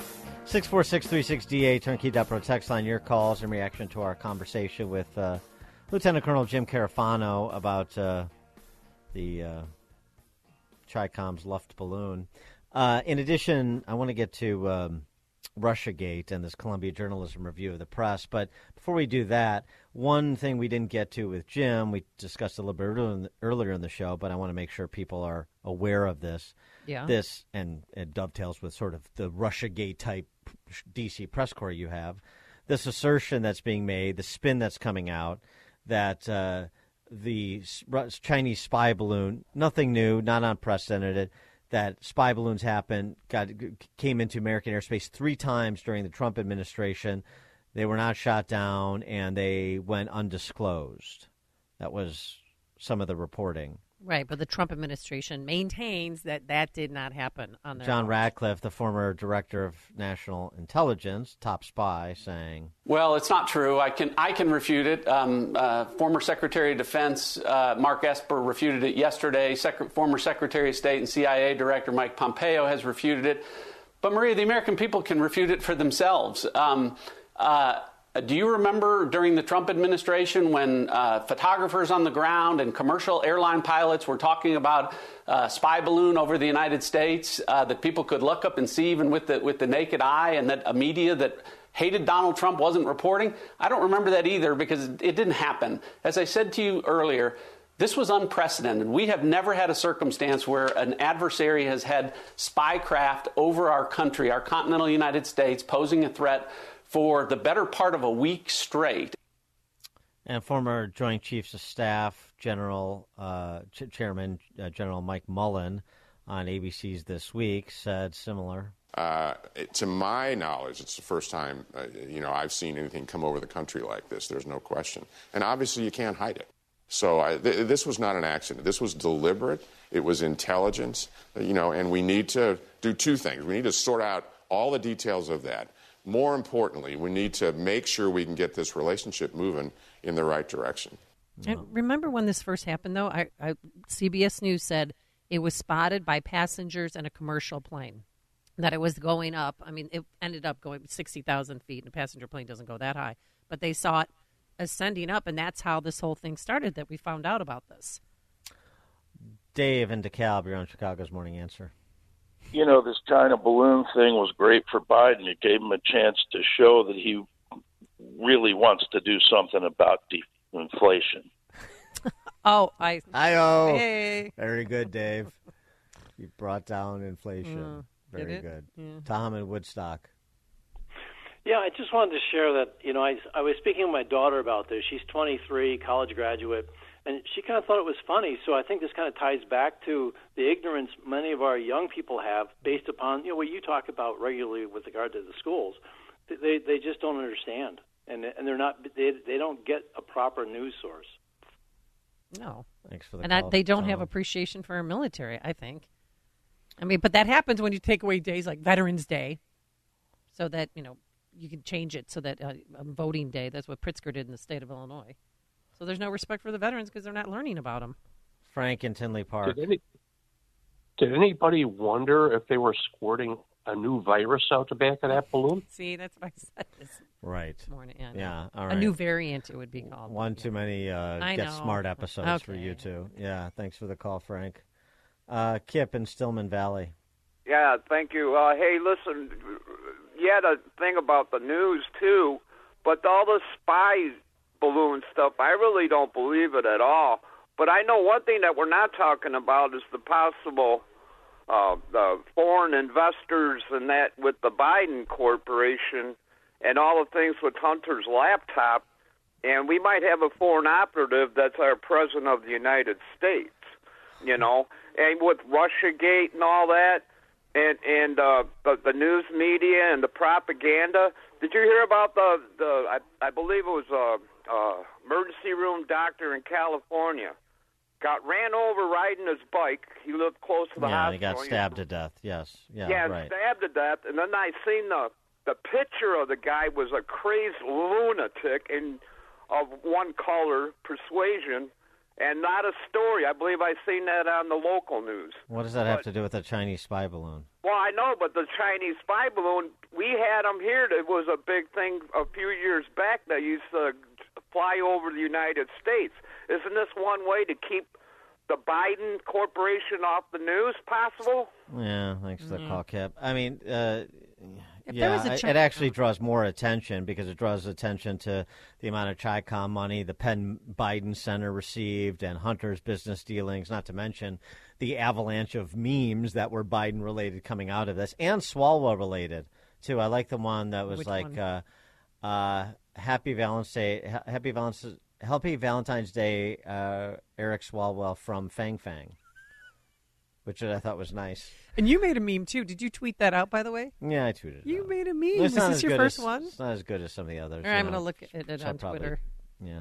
It's anyway. at Dan Proft in case you want to. But um, to to the point about the larger Chinese communist threat, and thus uh, uh, the seriousness which we should take incursions like a spy balloon. Uh, Mike Gallagher, congressman we were talking about from Wisconsin, who's been uh, tapped to be the chairman of the China Select Committee. He was on Bartiromo yesterday, and he talked a little bit more about that beyond the balloon, talking about the uh, united front activities of the Chicoms. But the bottom line is this people don't understand the way in which the Chinese Communist Party uses something called United Front work to corrupt our domestic institutions. United Front work is this combination of intelligence operations and influence operations and economic coercion that they use to buy off foreign elites and promote stories that help the Communist Party and eliminate stories that hurt the Communist Party. We need a massive strategy for countering United Front work because it's not just Sequoia, it's not just various asset managers, it's American universities, it's other uh, educational institutions across the board. For too long, we've let this soft form of corruption to go forward, and that's what we're going to have to tackle on the Select Committee on uh, the Chinese Communist Party. Yeah, Jim Comer, well, and his committee, and then and Jim Comer's investigation into Biden Inc. is, is again refreshing. Fifty-four and a half million dollars in donations from sources in China to that Penn Biden Center. Yep. The thirty-one million dollars that members of the Biden Inc. consortium uh, were accrued in five business deals with individuals who have direct ties to the highest levels of the Chinese Communist government. So, I mean, those are legitimate questions. They would certainly be questions that were that would would be asked by the press corps if the target was a Republican, any Republican. Um, and they're not being asked about the Bidens, and they should be. And I think between Jim Comer, Mike Gallagher, and Jim Jordan, they're going to be. Uh, Greg Lagrange. Hi, good morning, guys. Uh, the whole thing is the violation of our airspace. That's one of the most important things that we have. Uh, you know, President Biden is consistent is that he does not protect our borders or our airspace. That's the issue. I don't care if it's a weather balloon. I don't care if it was a parade balloon. The fact that it violated our airspace is tragic enough. So I just find this whole thing that needs to be investigated. And like you said, Dan, it's not uh, it's uh, obvious to everybody that even a sentient human being, there's money tied up with that family and the Chinese that go way back for the Penn Center, to Hunter Biden, to all of it. And that's the problem. And that's what the press should be pounding on. But the press is in the in in the tank for we know what reasons. And I'm glad that the Republicans are finally going to start asking questions. I just want to see it go somewhere this time. Thank you. Thanks, Greg. Owen in Willowbrook. Hey, the Bidens have a habit of leaving things around. So maybe the Chinese were just returning some classified documents that Hunter and Joe left over there. Could be. Yeah. Thanks for the call. Maybe, maybe he left a, another laptop at a repair shop in Beijing. I'm trying to get it back to him. Possible. Jason and Berwyn. Hey Dan, hey Amy, thanks for taking my call. Um, I don't understand why why nobody's asking the question why they this could have been done with Biden's permission. Like the China says, okay, we want to fly a balloon. He says, okay, nobody will notice. The people are too stupid, and so they just let it in. And when they get called out, they don't shoot it down until it's collected everything that it needed over the silos, over Scott Air Force, Base, whatever. Uh, thanks for the call, Jason. I mean, right, anything under the sun is possible, but there's no evidence to support anything of the sort. It's and uh, they won't notice. Well, the Pentagon's going to notice, and not everybody there is in the tank for this uh, this clown show in the White House. So, yeah, I, I, you know, I assume that's not the case. There's no evidence to support that that would be the case, and uh, the response was the response. Now, whether or not they tried to uh, as Jim Carafano pointed out, whether or not they tried to uh, ignore its existence once they learned of its existence because they didn't want the Blinken trip to be postponed, well, that's a different story. And that's sort of the same thing now, sort of classified info redux when it comes to Biden Inc. And we got some text messages. Dan and Amy, I think the whole point of the balloon was to show the world that China could invade our airspace whenever they want, and we'll do nothing. Yeah, well, that's what I was sort of getting to with Carafano. Is that is it a bit of a show of force? Is it a bit of a showing up America to the rest of the world? But another another one. The the balloon was the Trojan horse test. The Trojan, yep. right? Yes, right. Yeah. Going to be a, lot, bunch of uh, next time. It'll be a bunch of uh, Chinese communist uh, ground troops uh, parachuting in from the balloon, Red Dawn style. Yeah. Probably, probably not. That's probably not how it goes down. Um, speaking of the press corps here, the, the lack of inquisitiveness, I did want to just mention this Columbia Journalism review of the D.C. press corps' handling of Russiagate, this extensive uh, report that they put out last week that, um, you know, essentially uh, tells you a lot of what's already been reported and characterized as opposed as it pertains to Trump, but – uh, much less so any sort of accounting, particularly by like you know uh, a reputedly respected outfit like the Columbia Journalism Review when it comes to the press corps conduct. We've talked about it. Um, they've been very silent about it, and so this is a way for them to present like there is a watchdog within their ranks and being uh, chastised and having the backs of their hands slapped means that the press is accountable to someone and and this call for introspection as a result of all the false reporting that was done. Uh, very interesting um, and and very self-serving in a sense, even though there's criticism there. Uh, Jeff Gerth, right, a former New York Times reporter, writing. Quote, the end of the long inquiry into whether Donald Trump was colluding with Russia came in July 2019 when Robert Mueller, the special counsel, took seven, sometimes painful hours to essentially say no. But outside the Times' own damage, own bubble, the damage to the credibility of the Times and its peers persists three years on and is likely to take on new energy as the nation faces yet another election season animated by antagonism toward the press. At its root was an undeclared war between an entrenched media and a new kind of disruptive presidency with its own hyperbolic version of the truth. Um, it is a, a, long read, but but ultimately uh, it documents the D.C. press corps destroying its credibility. It didn't deserve the credibility it had going into the 2016 election, but it destroyed it largely within a supermajority of Americans after their performance in 2016 and subsequently, specifically with the Russiagate story. And they should have no credibility. And by the way, this is just a outside review. I haven't heard uh, much in the way of mea culpas from this same press corps any more than we're going to get mea culpas from these same individuals as it pertains to COVID reporting while they're calling for COVID amnesty. That's just how they do it. They create a mess and then they scurry away pretending nothing has occurred. But there is an addition on the Russiagate reporting piece that should be noted, and this comes to us from Matt Taibbi per Elon Musk and the ongoing disclosure of information that was compiled by Twitter. One of the pieces, sources that the press used to justify their coverage was this Hamilton 68 Russian bot uh, identifier, okay. this piece of this tool that was created, identify Russian bots and so on and so forth. And uh, look, there was a lot of reporting that relied on Hamilton 68 and uh, this guy Clint Watts, who was the main spokesman for Hamilton 68, when it came to substantiating claims and creating sort of this nefarious uh, aura around President Trump.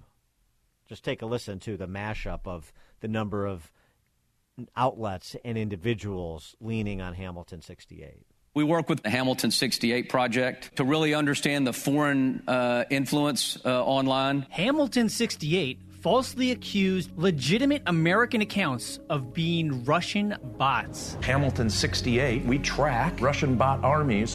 Hamilton 68 are tracking this the most. Hamilton 68 I'll tell you what the Russian associated accounts were doing. Hamilton 68. Hamilton 68. Hamilton 68. Hamilton 68 looks at Russian accounts. Wonderful website called Hamilton 68 that tracks known Russian bots. Look at Hamilton 68. I encourage you to look at that. The Hamilton 68 research. Really interesting website. Students will really enjoy. Hamilton 68 has just been such an amazing resource. Hamilton 68 knows they're Russian bots. Hamilton 68 dashboard if you want to track their covert accounts. We need more fact checking like Hamilton 68. Hamilton 68. Hamilton 68. They track Russian associated troll farms. There is no evidence to support their statements.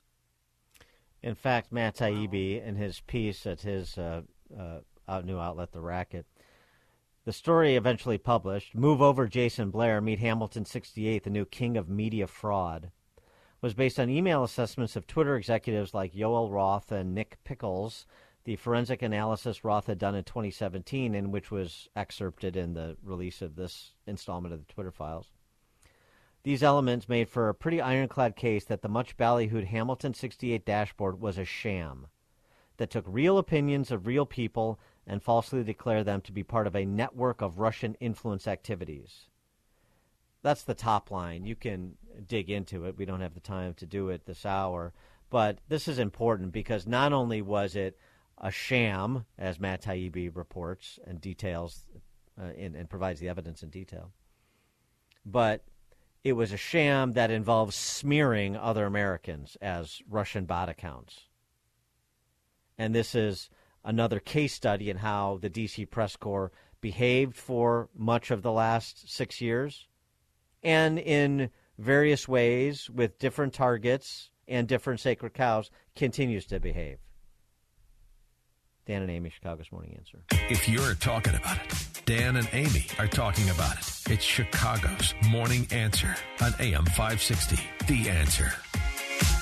This is an important notice to all U.S. taxpayers. The IRS is giving away billions of dollars in tax savings through a federal program called the Fresh Start Initiative to aid delinquent taxpayers. This initiative was established for anyone facing financial hardship and unable to pay their back taxes. Qualifying and enrolling in this program will stop all collections, settle your delinquent tax problem, and even reduce what you owe by thousands of dollars. Call the hotline at People's Tax Relief to see if you qualify and get this free information by dialing 800 419 2387. If you have unfiled tax returns or cannot afford to pay your personal or business back taxes, you can now get the help you need. One simple phone call can resolve your tax problem and save you thousands of dollars. To see if you qualify and to get this important free information, call 800 419 2387. 800 419 2387. 800 419 2387. If you're looking for the latest news, insight into what it means, and the sharpest opinion, there's only one station in Chicago where you can turn, and it's this one. We're AM 560. The answer.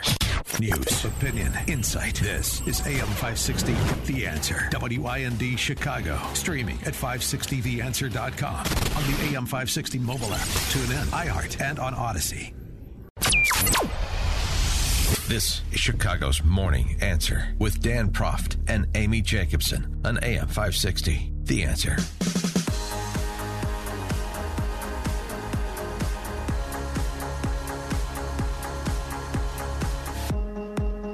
Top of the morning, Dan and Amy. So, another officer involved shooting death, this time in LA County, Huntington Park, that involved the LAPD shooting and killing a uh, man with both legs partially amputated who was fleeing officers after allegedly stabbing someone. Yeah, his name was Anthony Lowe Jr., and uh, his family has filed a lawsuit claiming that you know they use excessive force because he doesn't have feet, a double amputee, and when they are so after the stabbing they were trying to arrest him, and he's hobbling down the sidewalk, pulling his wheelchair for a little bit.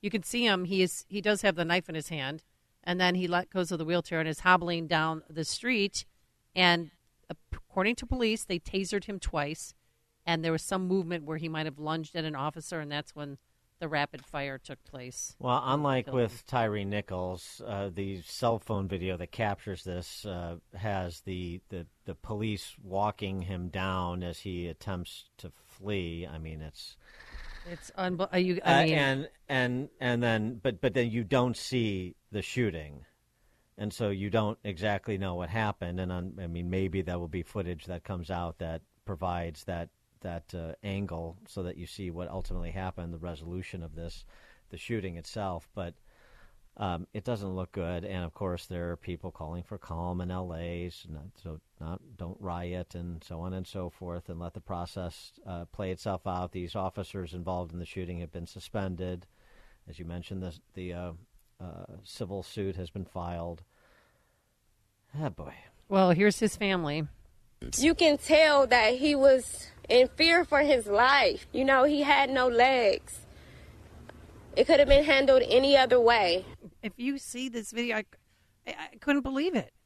Uh, it's just unlike if, anything you will ever see, because I'm sure this is very rare that this happened. And the officers, one was black, and the other two were white or Latino, because you know race is going to play a part, play a part in this. But I just I think that that was excessive force. I, I, I can't believe that they fatally shot him and there's cop cars so the only angle you you hear the shooting is from somebody's cell phone camera so you don't you can't see what the suspect is doing before they you know load you know unlo- unload their guns on him i mean it's just it's um it's a look. This is a serious matter. A man lost his life, but I mean, it's just so surreal. I mean, it's almost a, like a, a a cartoonish caricature right. of what has happened to big city America, and it's like I mean, if it wasn't so serious, it would be like a a Wayans Brothers sketch.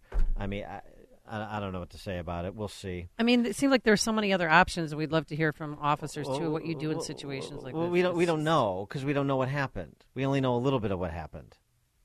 What do you do in a situation that we don't know? I don't know. What was the situation? From the video I saw. For more on this, we're pleased to be joined by our friend Heather Mac Donald.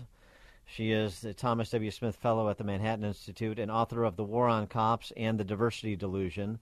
Heather, thanks for joining us. Appreciate it. Thanks, Dan and Amy. So, uh, the Tyre Nichols uh, police killing in Memphis, and uh, and maybe, depending on more information becoming available about this uh, incident in Huntington Park, California, we're talking about. I mean, this is going to be the same thing that plays itself out after every single one of these uh, that we've gone through over the last decade, uh, where everybody sort of plays their part and there is no light that occurs. It's just heat that's exchanged, right?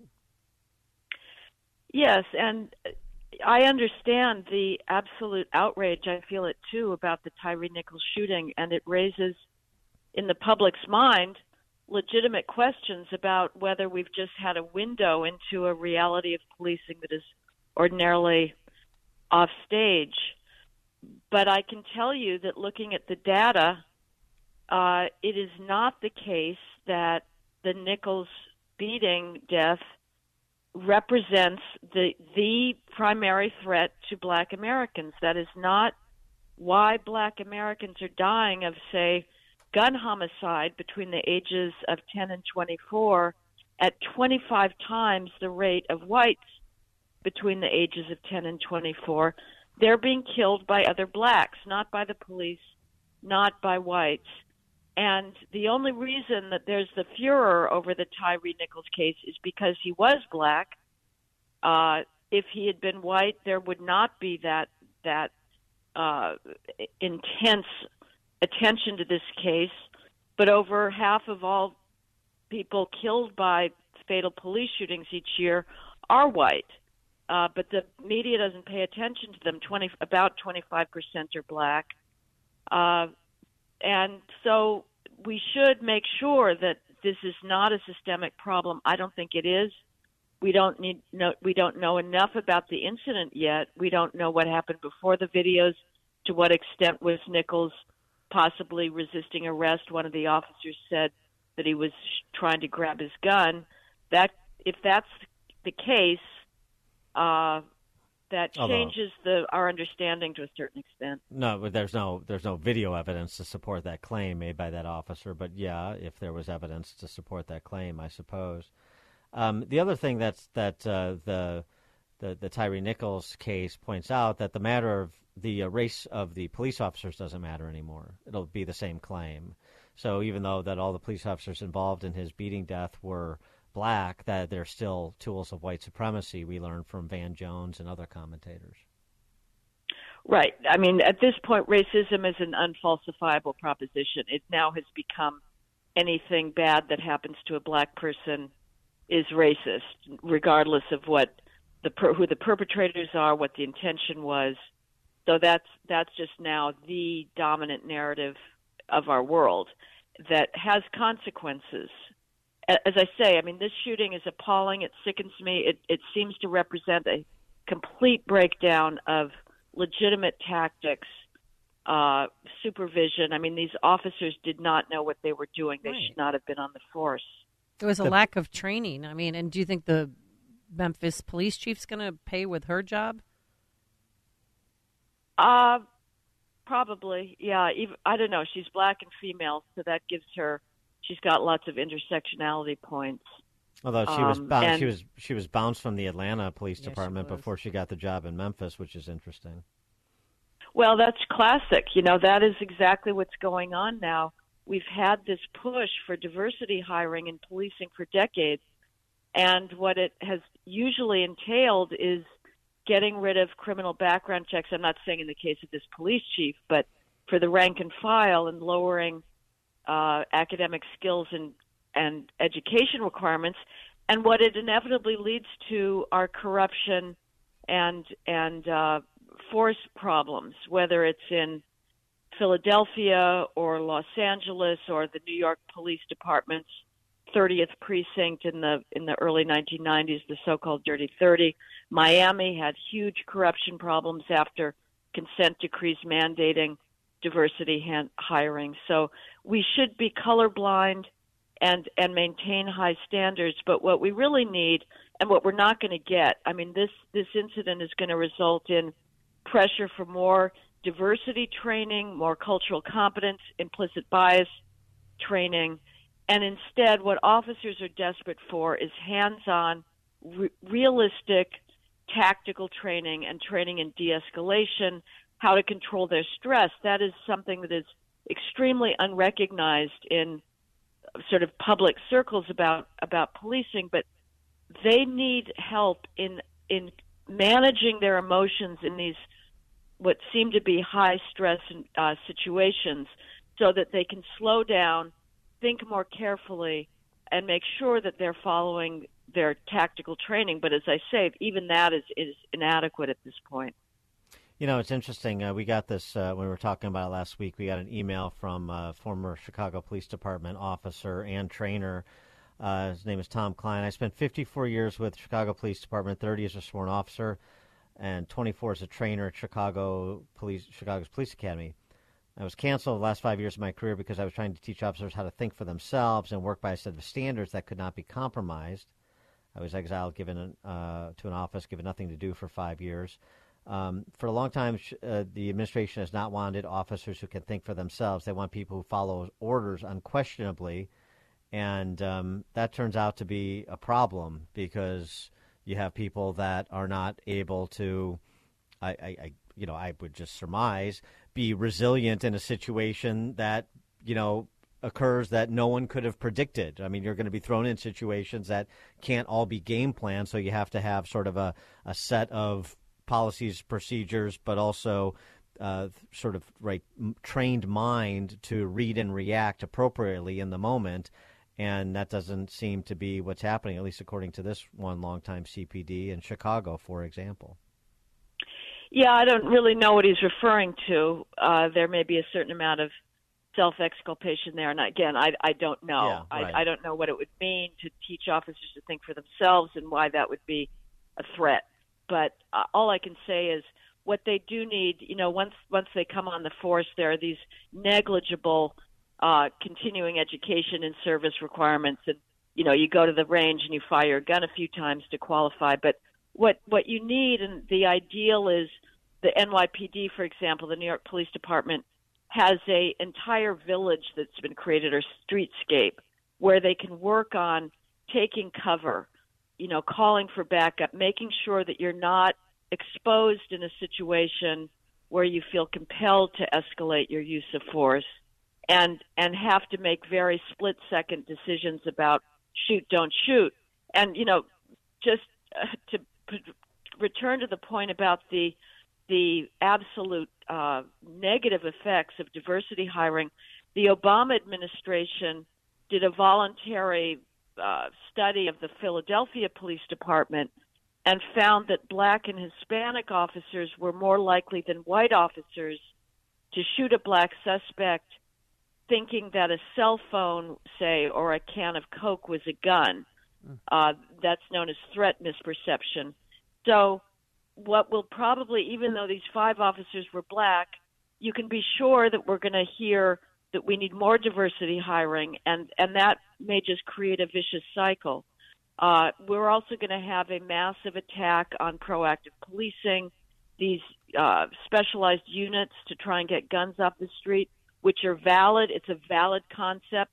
They will now be disbanded. Car stops will be disbanded, even though the law abiding residents of high crime minority neighborhoods are desperate for more more traffic control. I mean, one of the reasons that this unit was created was the reckless driving in Memphis. And and reckless driving is highest in high crime minority neighborhoods. The federal government has an entire program out of the National Highway Traffic Safety Administration based on what it calls the nexus or lexus of crashes and crime.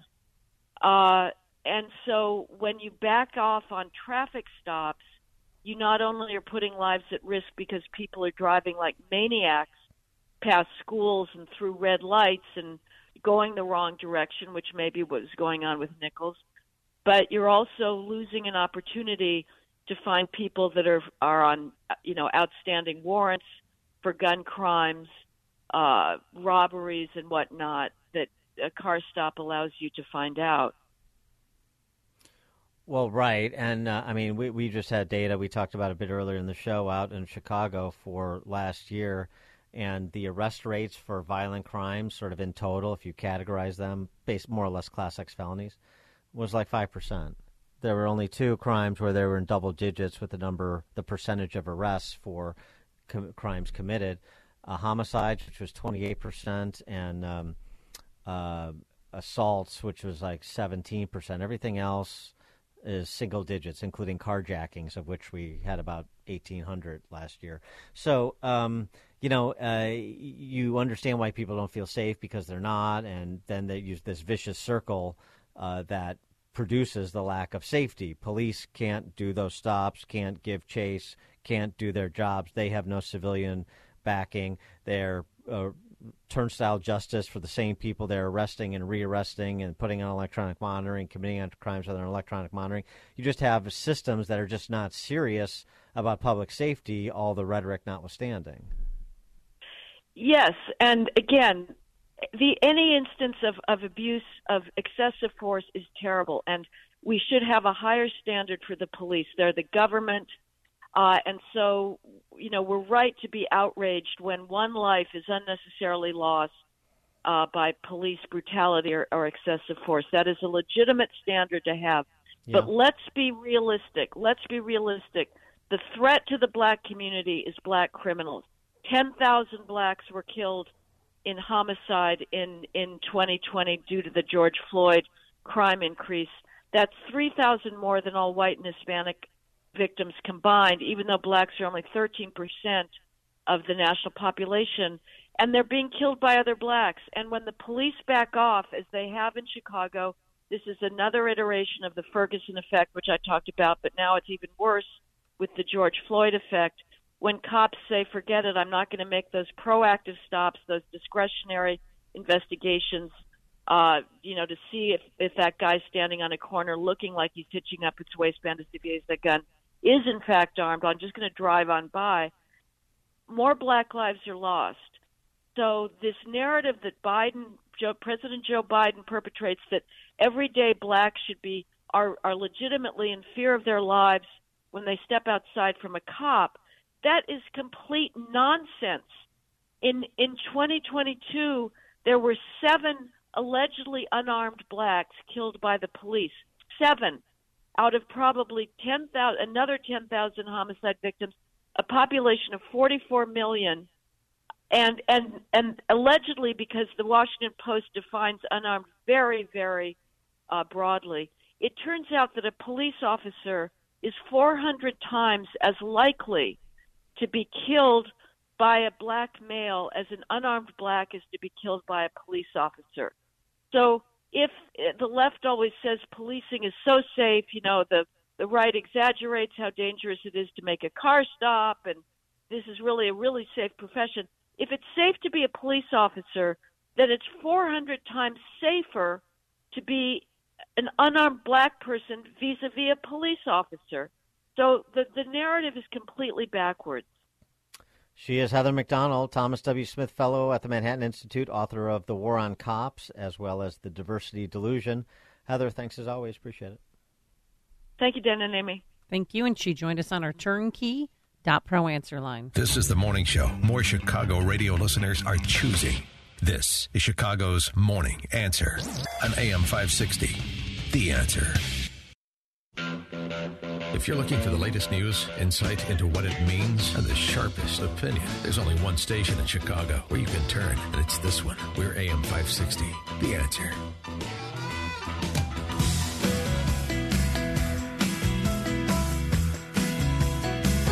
This could use a brand new coat. That's not allowed, I'd warn you, don't. That guy is crapping on the ground. Hey, happens. Wait, how's that even allowed? Because you're living in a clown world. A cool to pull your pants on down world. There's only one you can paint brown world. You'll never guess which one in clown world. The cost of rent is getting dear. We should build our new neighborhood here. Zoning forbids new housing builds. We were actually just gonna throw up some tents and, you know, do some heroin. Well, that's acceptable in clown world. Hey, can't let children walk downtown world. They're playing hopscotch, look around world. They're avoiding needles. Oh, it's okay in clown world. He saved that disabled lady. Risked his life to save two babies. And to his valor, we're in debt. Wait, have you had your booster yet? Well, I've had COVID and I had an adverse. Looking for a new job in clown world. A risk your life so they don't drown world. A down is up and up is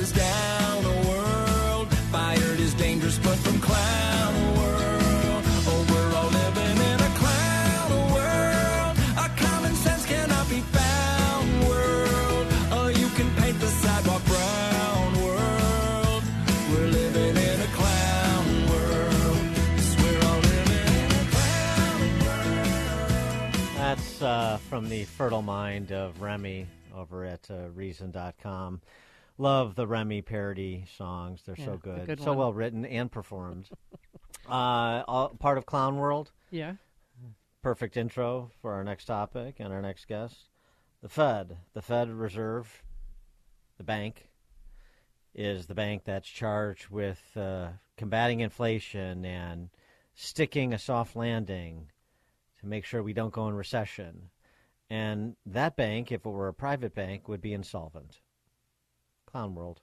For more on the topic, we're pleased to be joined by Judge Glock, contributing editor at City Journal, author of The Dead Pledge The Origins of the Mortgage Market and Federal Bailouts, 1913 to 1939. Judge Glock, thanks for joining us. Appreciate it. Thanks for having me on.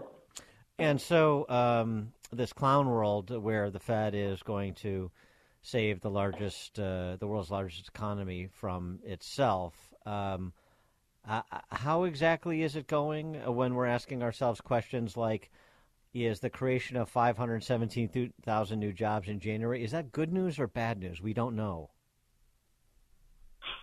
Uh, well, well, on its own, that's good news. But of course, as, as your listeners probably know, uh, a lot of how the markets react and how other people react depends on how the Fed reads that news. And if the Fed reads that news as the economy is going too hot or that there's still inflationary pressures, that could therefore, ironically, be bad news, and they could uh, tamp the brakes down more and uh, try to uh, fight inflation more with higher interest rates. Uh, but uh, so far, at least, they've had some success reducing inflation. Uh, but as I described in the piece, uh, that also has a lot of costs for uh, the Federal Reserve itself. Well, we talked about this a little bit last week with our friend Alex Pollock, as a former banker and uh, as well as government regulator. And he basically is just detailing, as you did in your piece, uh, somewhat the uh, precarious financial condition the Fed itself is in. Now, it doesn't matter much to the Fed because they can print money, um, but it does matter to the larger economy that is so dependent on Fed policy. Absolutely. And so, one, as your your previous guest uh, mentioned, that it doesn't seem to have a big uh, effect on the Federal Reserve itself, even if it's quote unquote losing money, and it is every month. Uh, it's paying more money out than it's taking in. Uh, there are other costs. Now, one is that the taxpayer doesn't get the, the Fed income. For a long time, the Federal Reserve was giving up to $100 billion a year to the, the U.S. Treasury. That was a, a nice uh, pick me up for the U.S. Congress. They didn't have to tax that money from the taxpayers.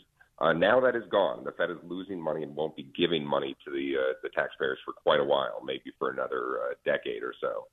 So the other problem, of course, though, is that the, the high inflation and high interest rates are both uh, devastating a lot of uh, economic activity in America.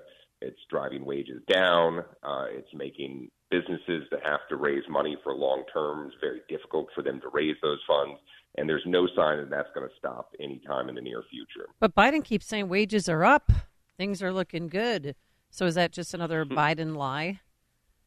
Well, it, it's wages are up if you're just looking at your nominal wages. If you're looking at your the number of uh, pure no, just the pure numbers on your paycheck, yeah, those numbers have gone up uh, over the past year and a half or so. The problem is inflation has gone up even more. Uh, so depending on how you look at, uh, for a while, Americans' real wages were down for about by about three percent over a year, about the same amount they were down actually in the Great uh, Recession of 2008. Uh, inflation has dipped a little bit since then, and wages have continued to to go up. So now it's about breaking even. But still, anyone who claims that by looking at the, just the raw numbers uh, that wages are, are going up quickly is is definitely misleading you. if anything, they're going down. You've got uh, some of the the big shooters on Wall Street from Morgan Stanley and Goldman saying, "Well, um, we we good a good likelihood, still maybe an even money bet that we'll be in recession before the year's end, but good likelihood that we will not be in Q1 or Q2." Do you do you share that uh, short term optimism? Well, it, it will it will be almost 100 percent dependent on what the Federal Reserve does. Whether or not America enters or, or exits or, or avoids a recession is pretty much up to the Federal Reserve. Now, they are going to follow the, the signs, hopefully, whether that means the amount of uh, how fast wages are going up, how fast prices are going up, uh, how robust the economy looks. Uh, but it seems that many people at the Federal Reserve understand that they have to squelch inflation now. Otherwise, you could face something like we saw in the 1970s, which is over a decade plus of uh, inflation rates of 5 to 10 to 12 percent. And nobody wants that. So the Federal Reserve is basically going to keep looking at those numbers, and if they feel that inflation is not coming down fast enough, and it looks like, uh, although it's coming down, it's not coming down very fast, that uh, they're going to have to keep tamping on the brakes and increasing interest rates, and that's going to make a recession more likely. Is there anything that you see in addition to persistent uh, inflation? Anything you see in the horizon with all this manipulation of the economy by these central bankers in particular? Uh, any sort of contagion you see on the horizon that people aren't talking about that they should be cognizant of in in the labor market or the housing market or debt markets? Well, it, it's we do face the real danger that we're going to have a, another sad effect of, of the 1970s, which was the stop-go economy, which is that inflation ramped up, the Fed uh, hit the brakes very hard, increased interest rates, the economy fell into recession, and then the Fed went too fast in the other direction uh, and uh, dropped rates too quickly, leading to inflation uh, very rapidly again. And that, that kind of happened over and over again in that time. And there seems to be some danger of that, where the Fed could allow inflation to explode during the pandemic, uh, maybe tamp it down now. It's not operating according to any real consistent rule that we can see, and that's a real danger right now. What you want the Federal Reserve to do is operate under a consistent rule where everyone knows what to expect. They know what's going to happen month to month, and they know what the sort of interest rates are going to be dependent on what inflation the economy looks like. Now we're all kind of stuck reading tea leaves and seeing what Jerome Powell says month to month about uh, how the inflation is looking, and that's a real danger. The Yeah, other so- danger, of course, is that the yeah. Go ahead. No, go ahead. Now, what's the other danger? Well, the other danger, of course, is is that the Federal Reserve is getting involved in a lot more things it didn't used to be involved in. Now, before in the 1970s, it was basically just worry about the economy and inflation. Those are pretty much its only two jobs. And now it's getting involved in things like, well, we have to worry about climate change. Now we have to worry about inequity and inequality in the American system. And now we're also just getting, they're getting more and more involved in different markets. Before they used to just be buying U.S. Treasury bonds. And now uh, during the pandemic, they started buying uh, corporate debts. They started buying junk bonds. They started buying municipal bonds. And that's a real danger to the sort of stability of the economy, too, and that you don't want a politicized uh, government institution deciding sort of where credit goes and doesn't go. And that's uh, something that they're getting increasingly involved in, which is a real danger. Well, if uh, if the Fed doesn't buy Illinois bonds, who will? Uh, that's the, the conundrum. Um, yeah, so we'll we'll uh, be excited to see which mistakes we choose to repeat. Uh, Judge Glock, contributing editor, City Journal, author of *The Dead Pledge: The Origins of the Mortgage Market and Federal Bailouts, 1913 to 1939*. Judge Glock, thanks for joining us. Appreciate it. Thanks so much for having me. Thank you. And he joined us on our turnkey.pro answer line. Listen to Dan and Amy on your smartphone. Download the AM560 mobile app today at 560theanswer.com slash mobile.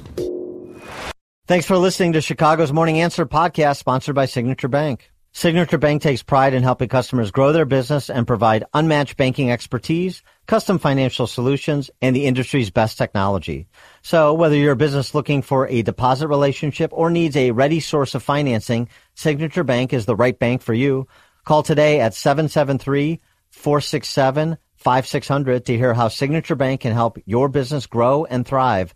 Member FDIC, Equal Housing Lender.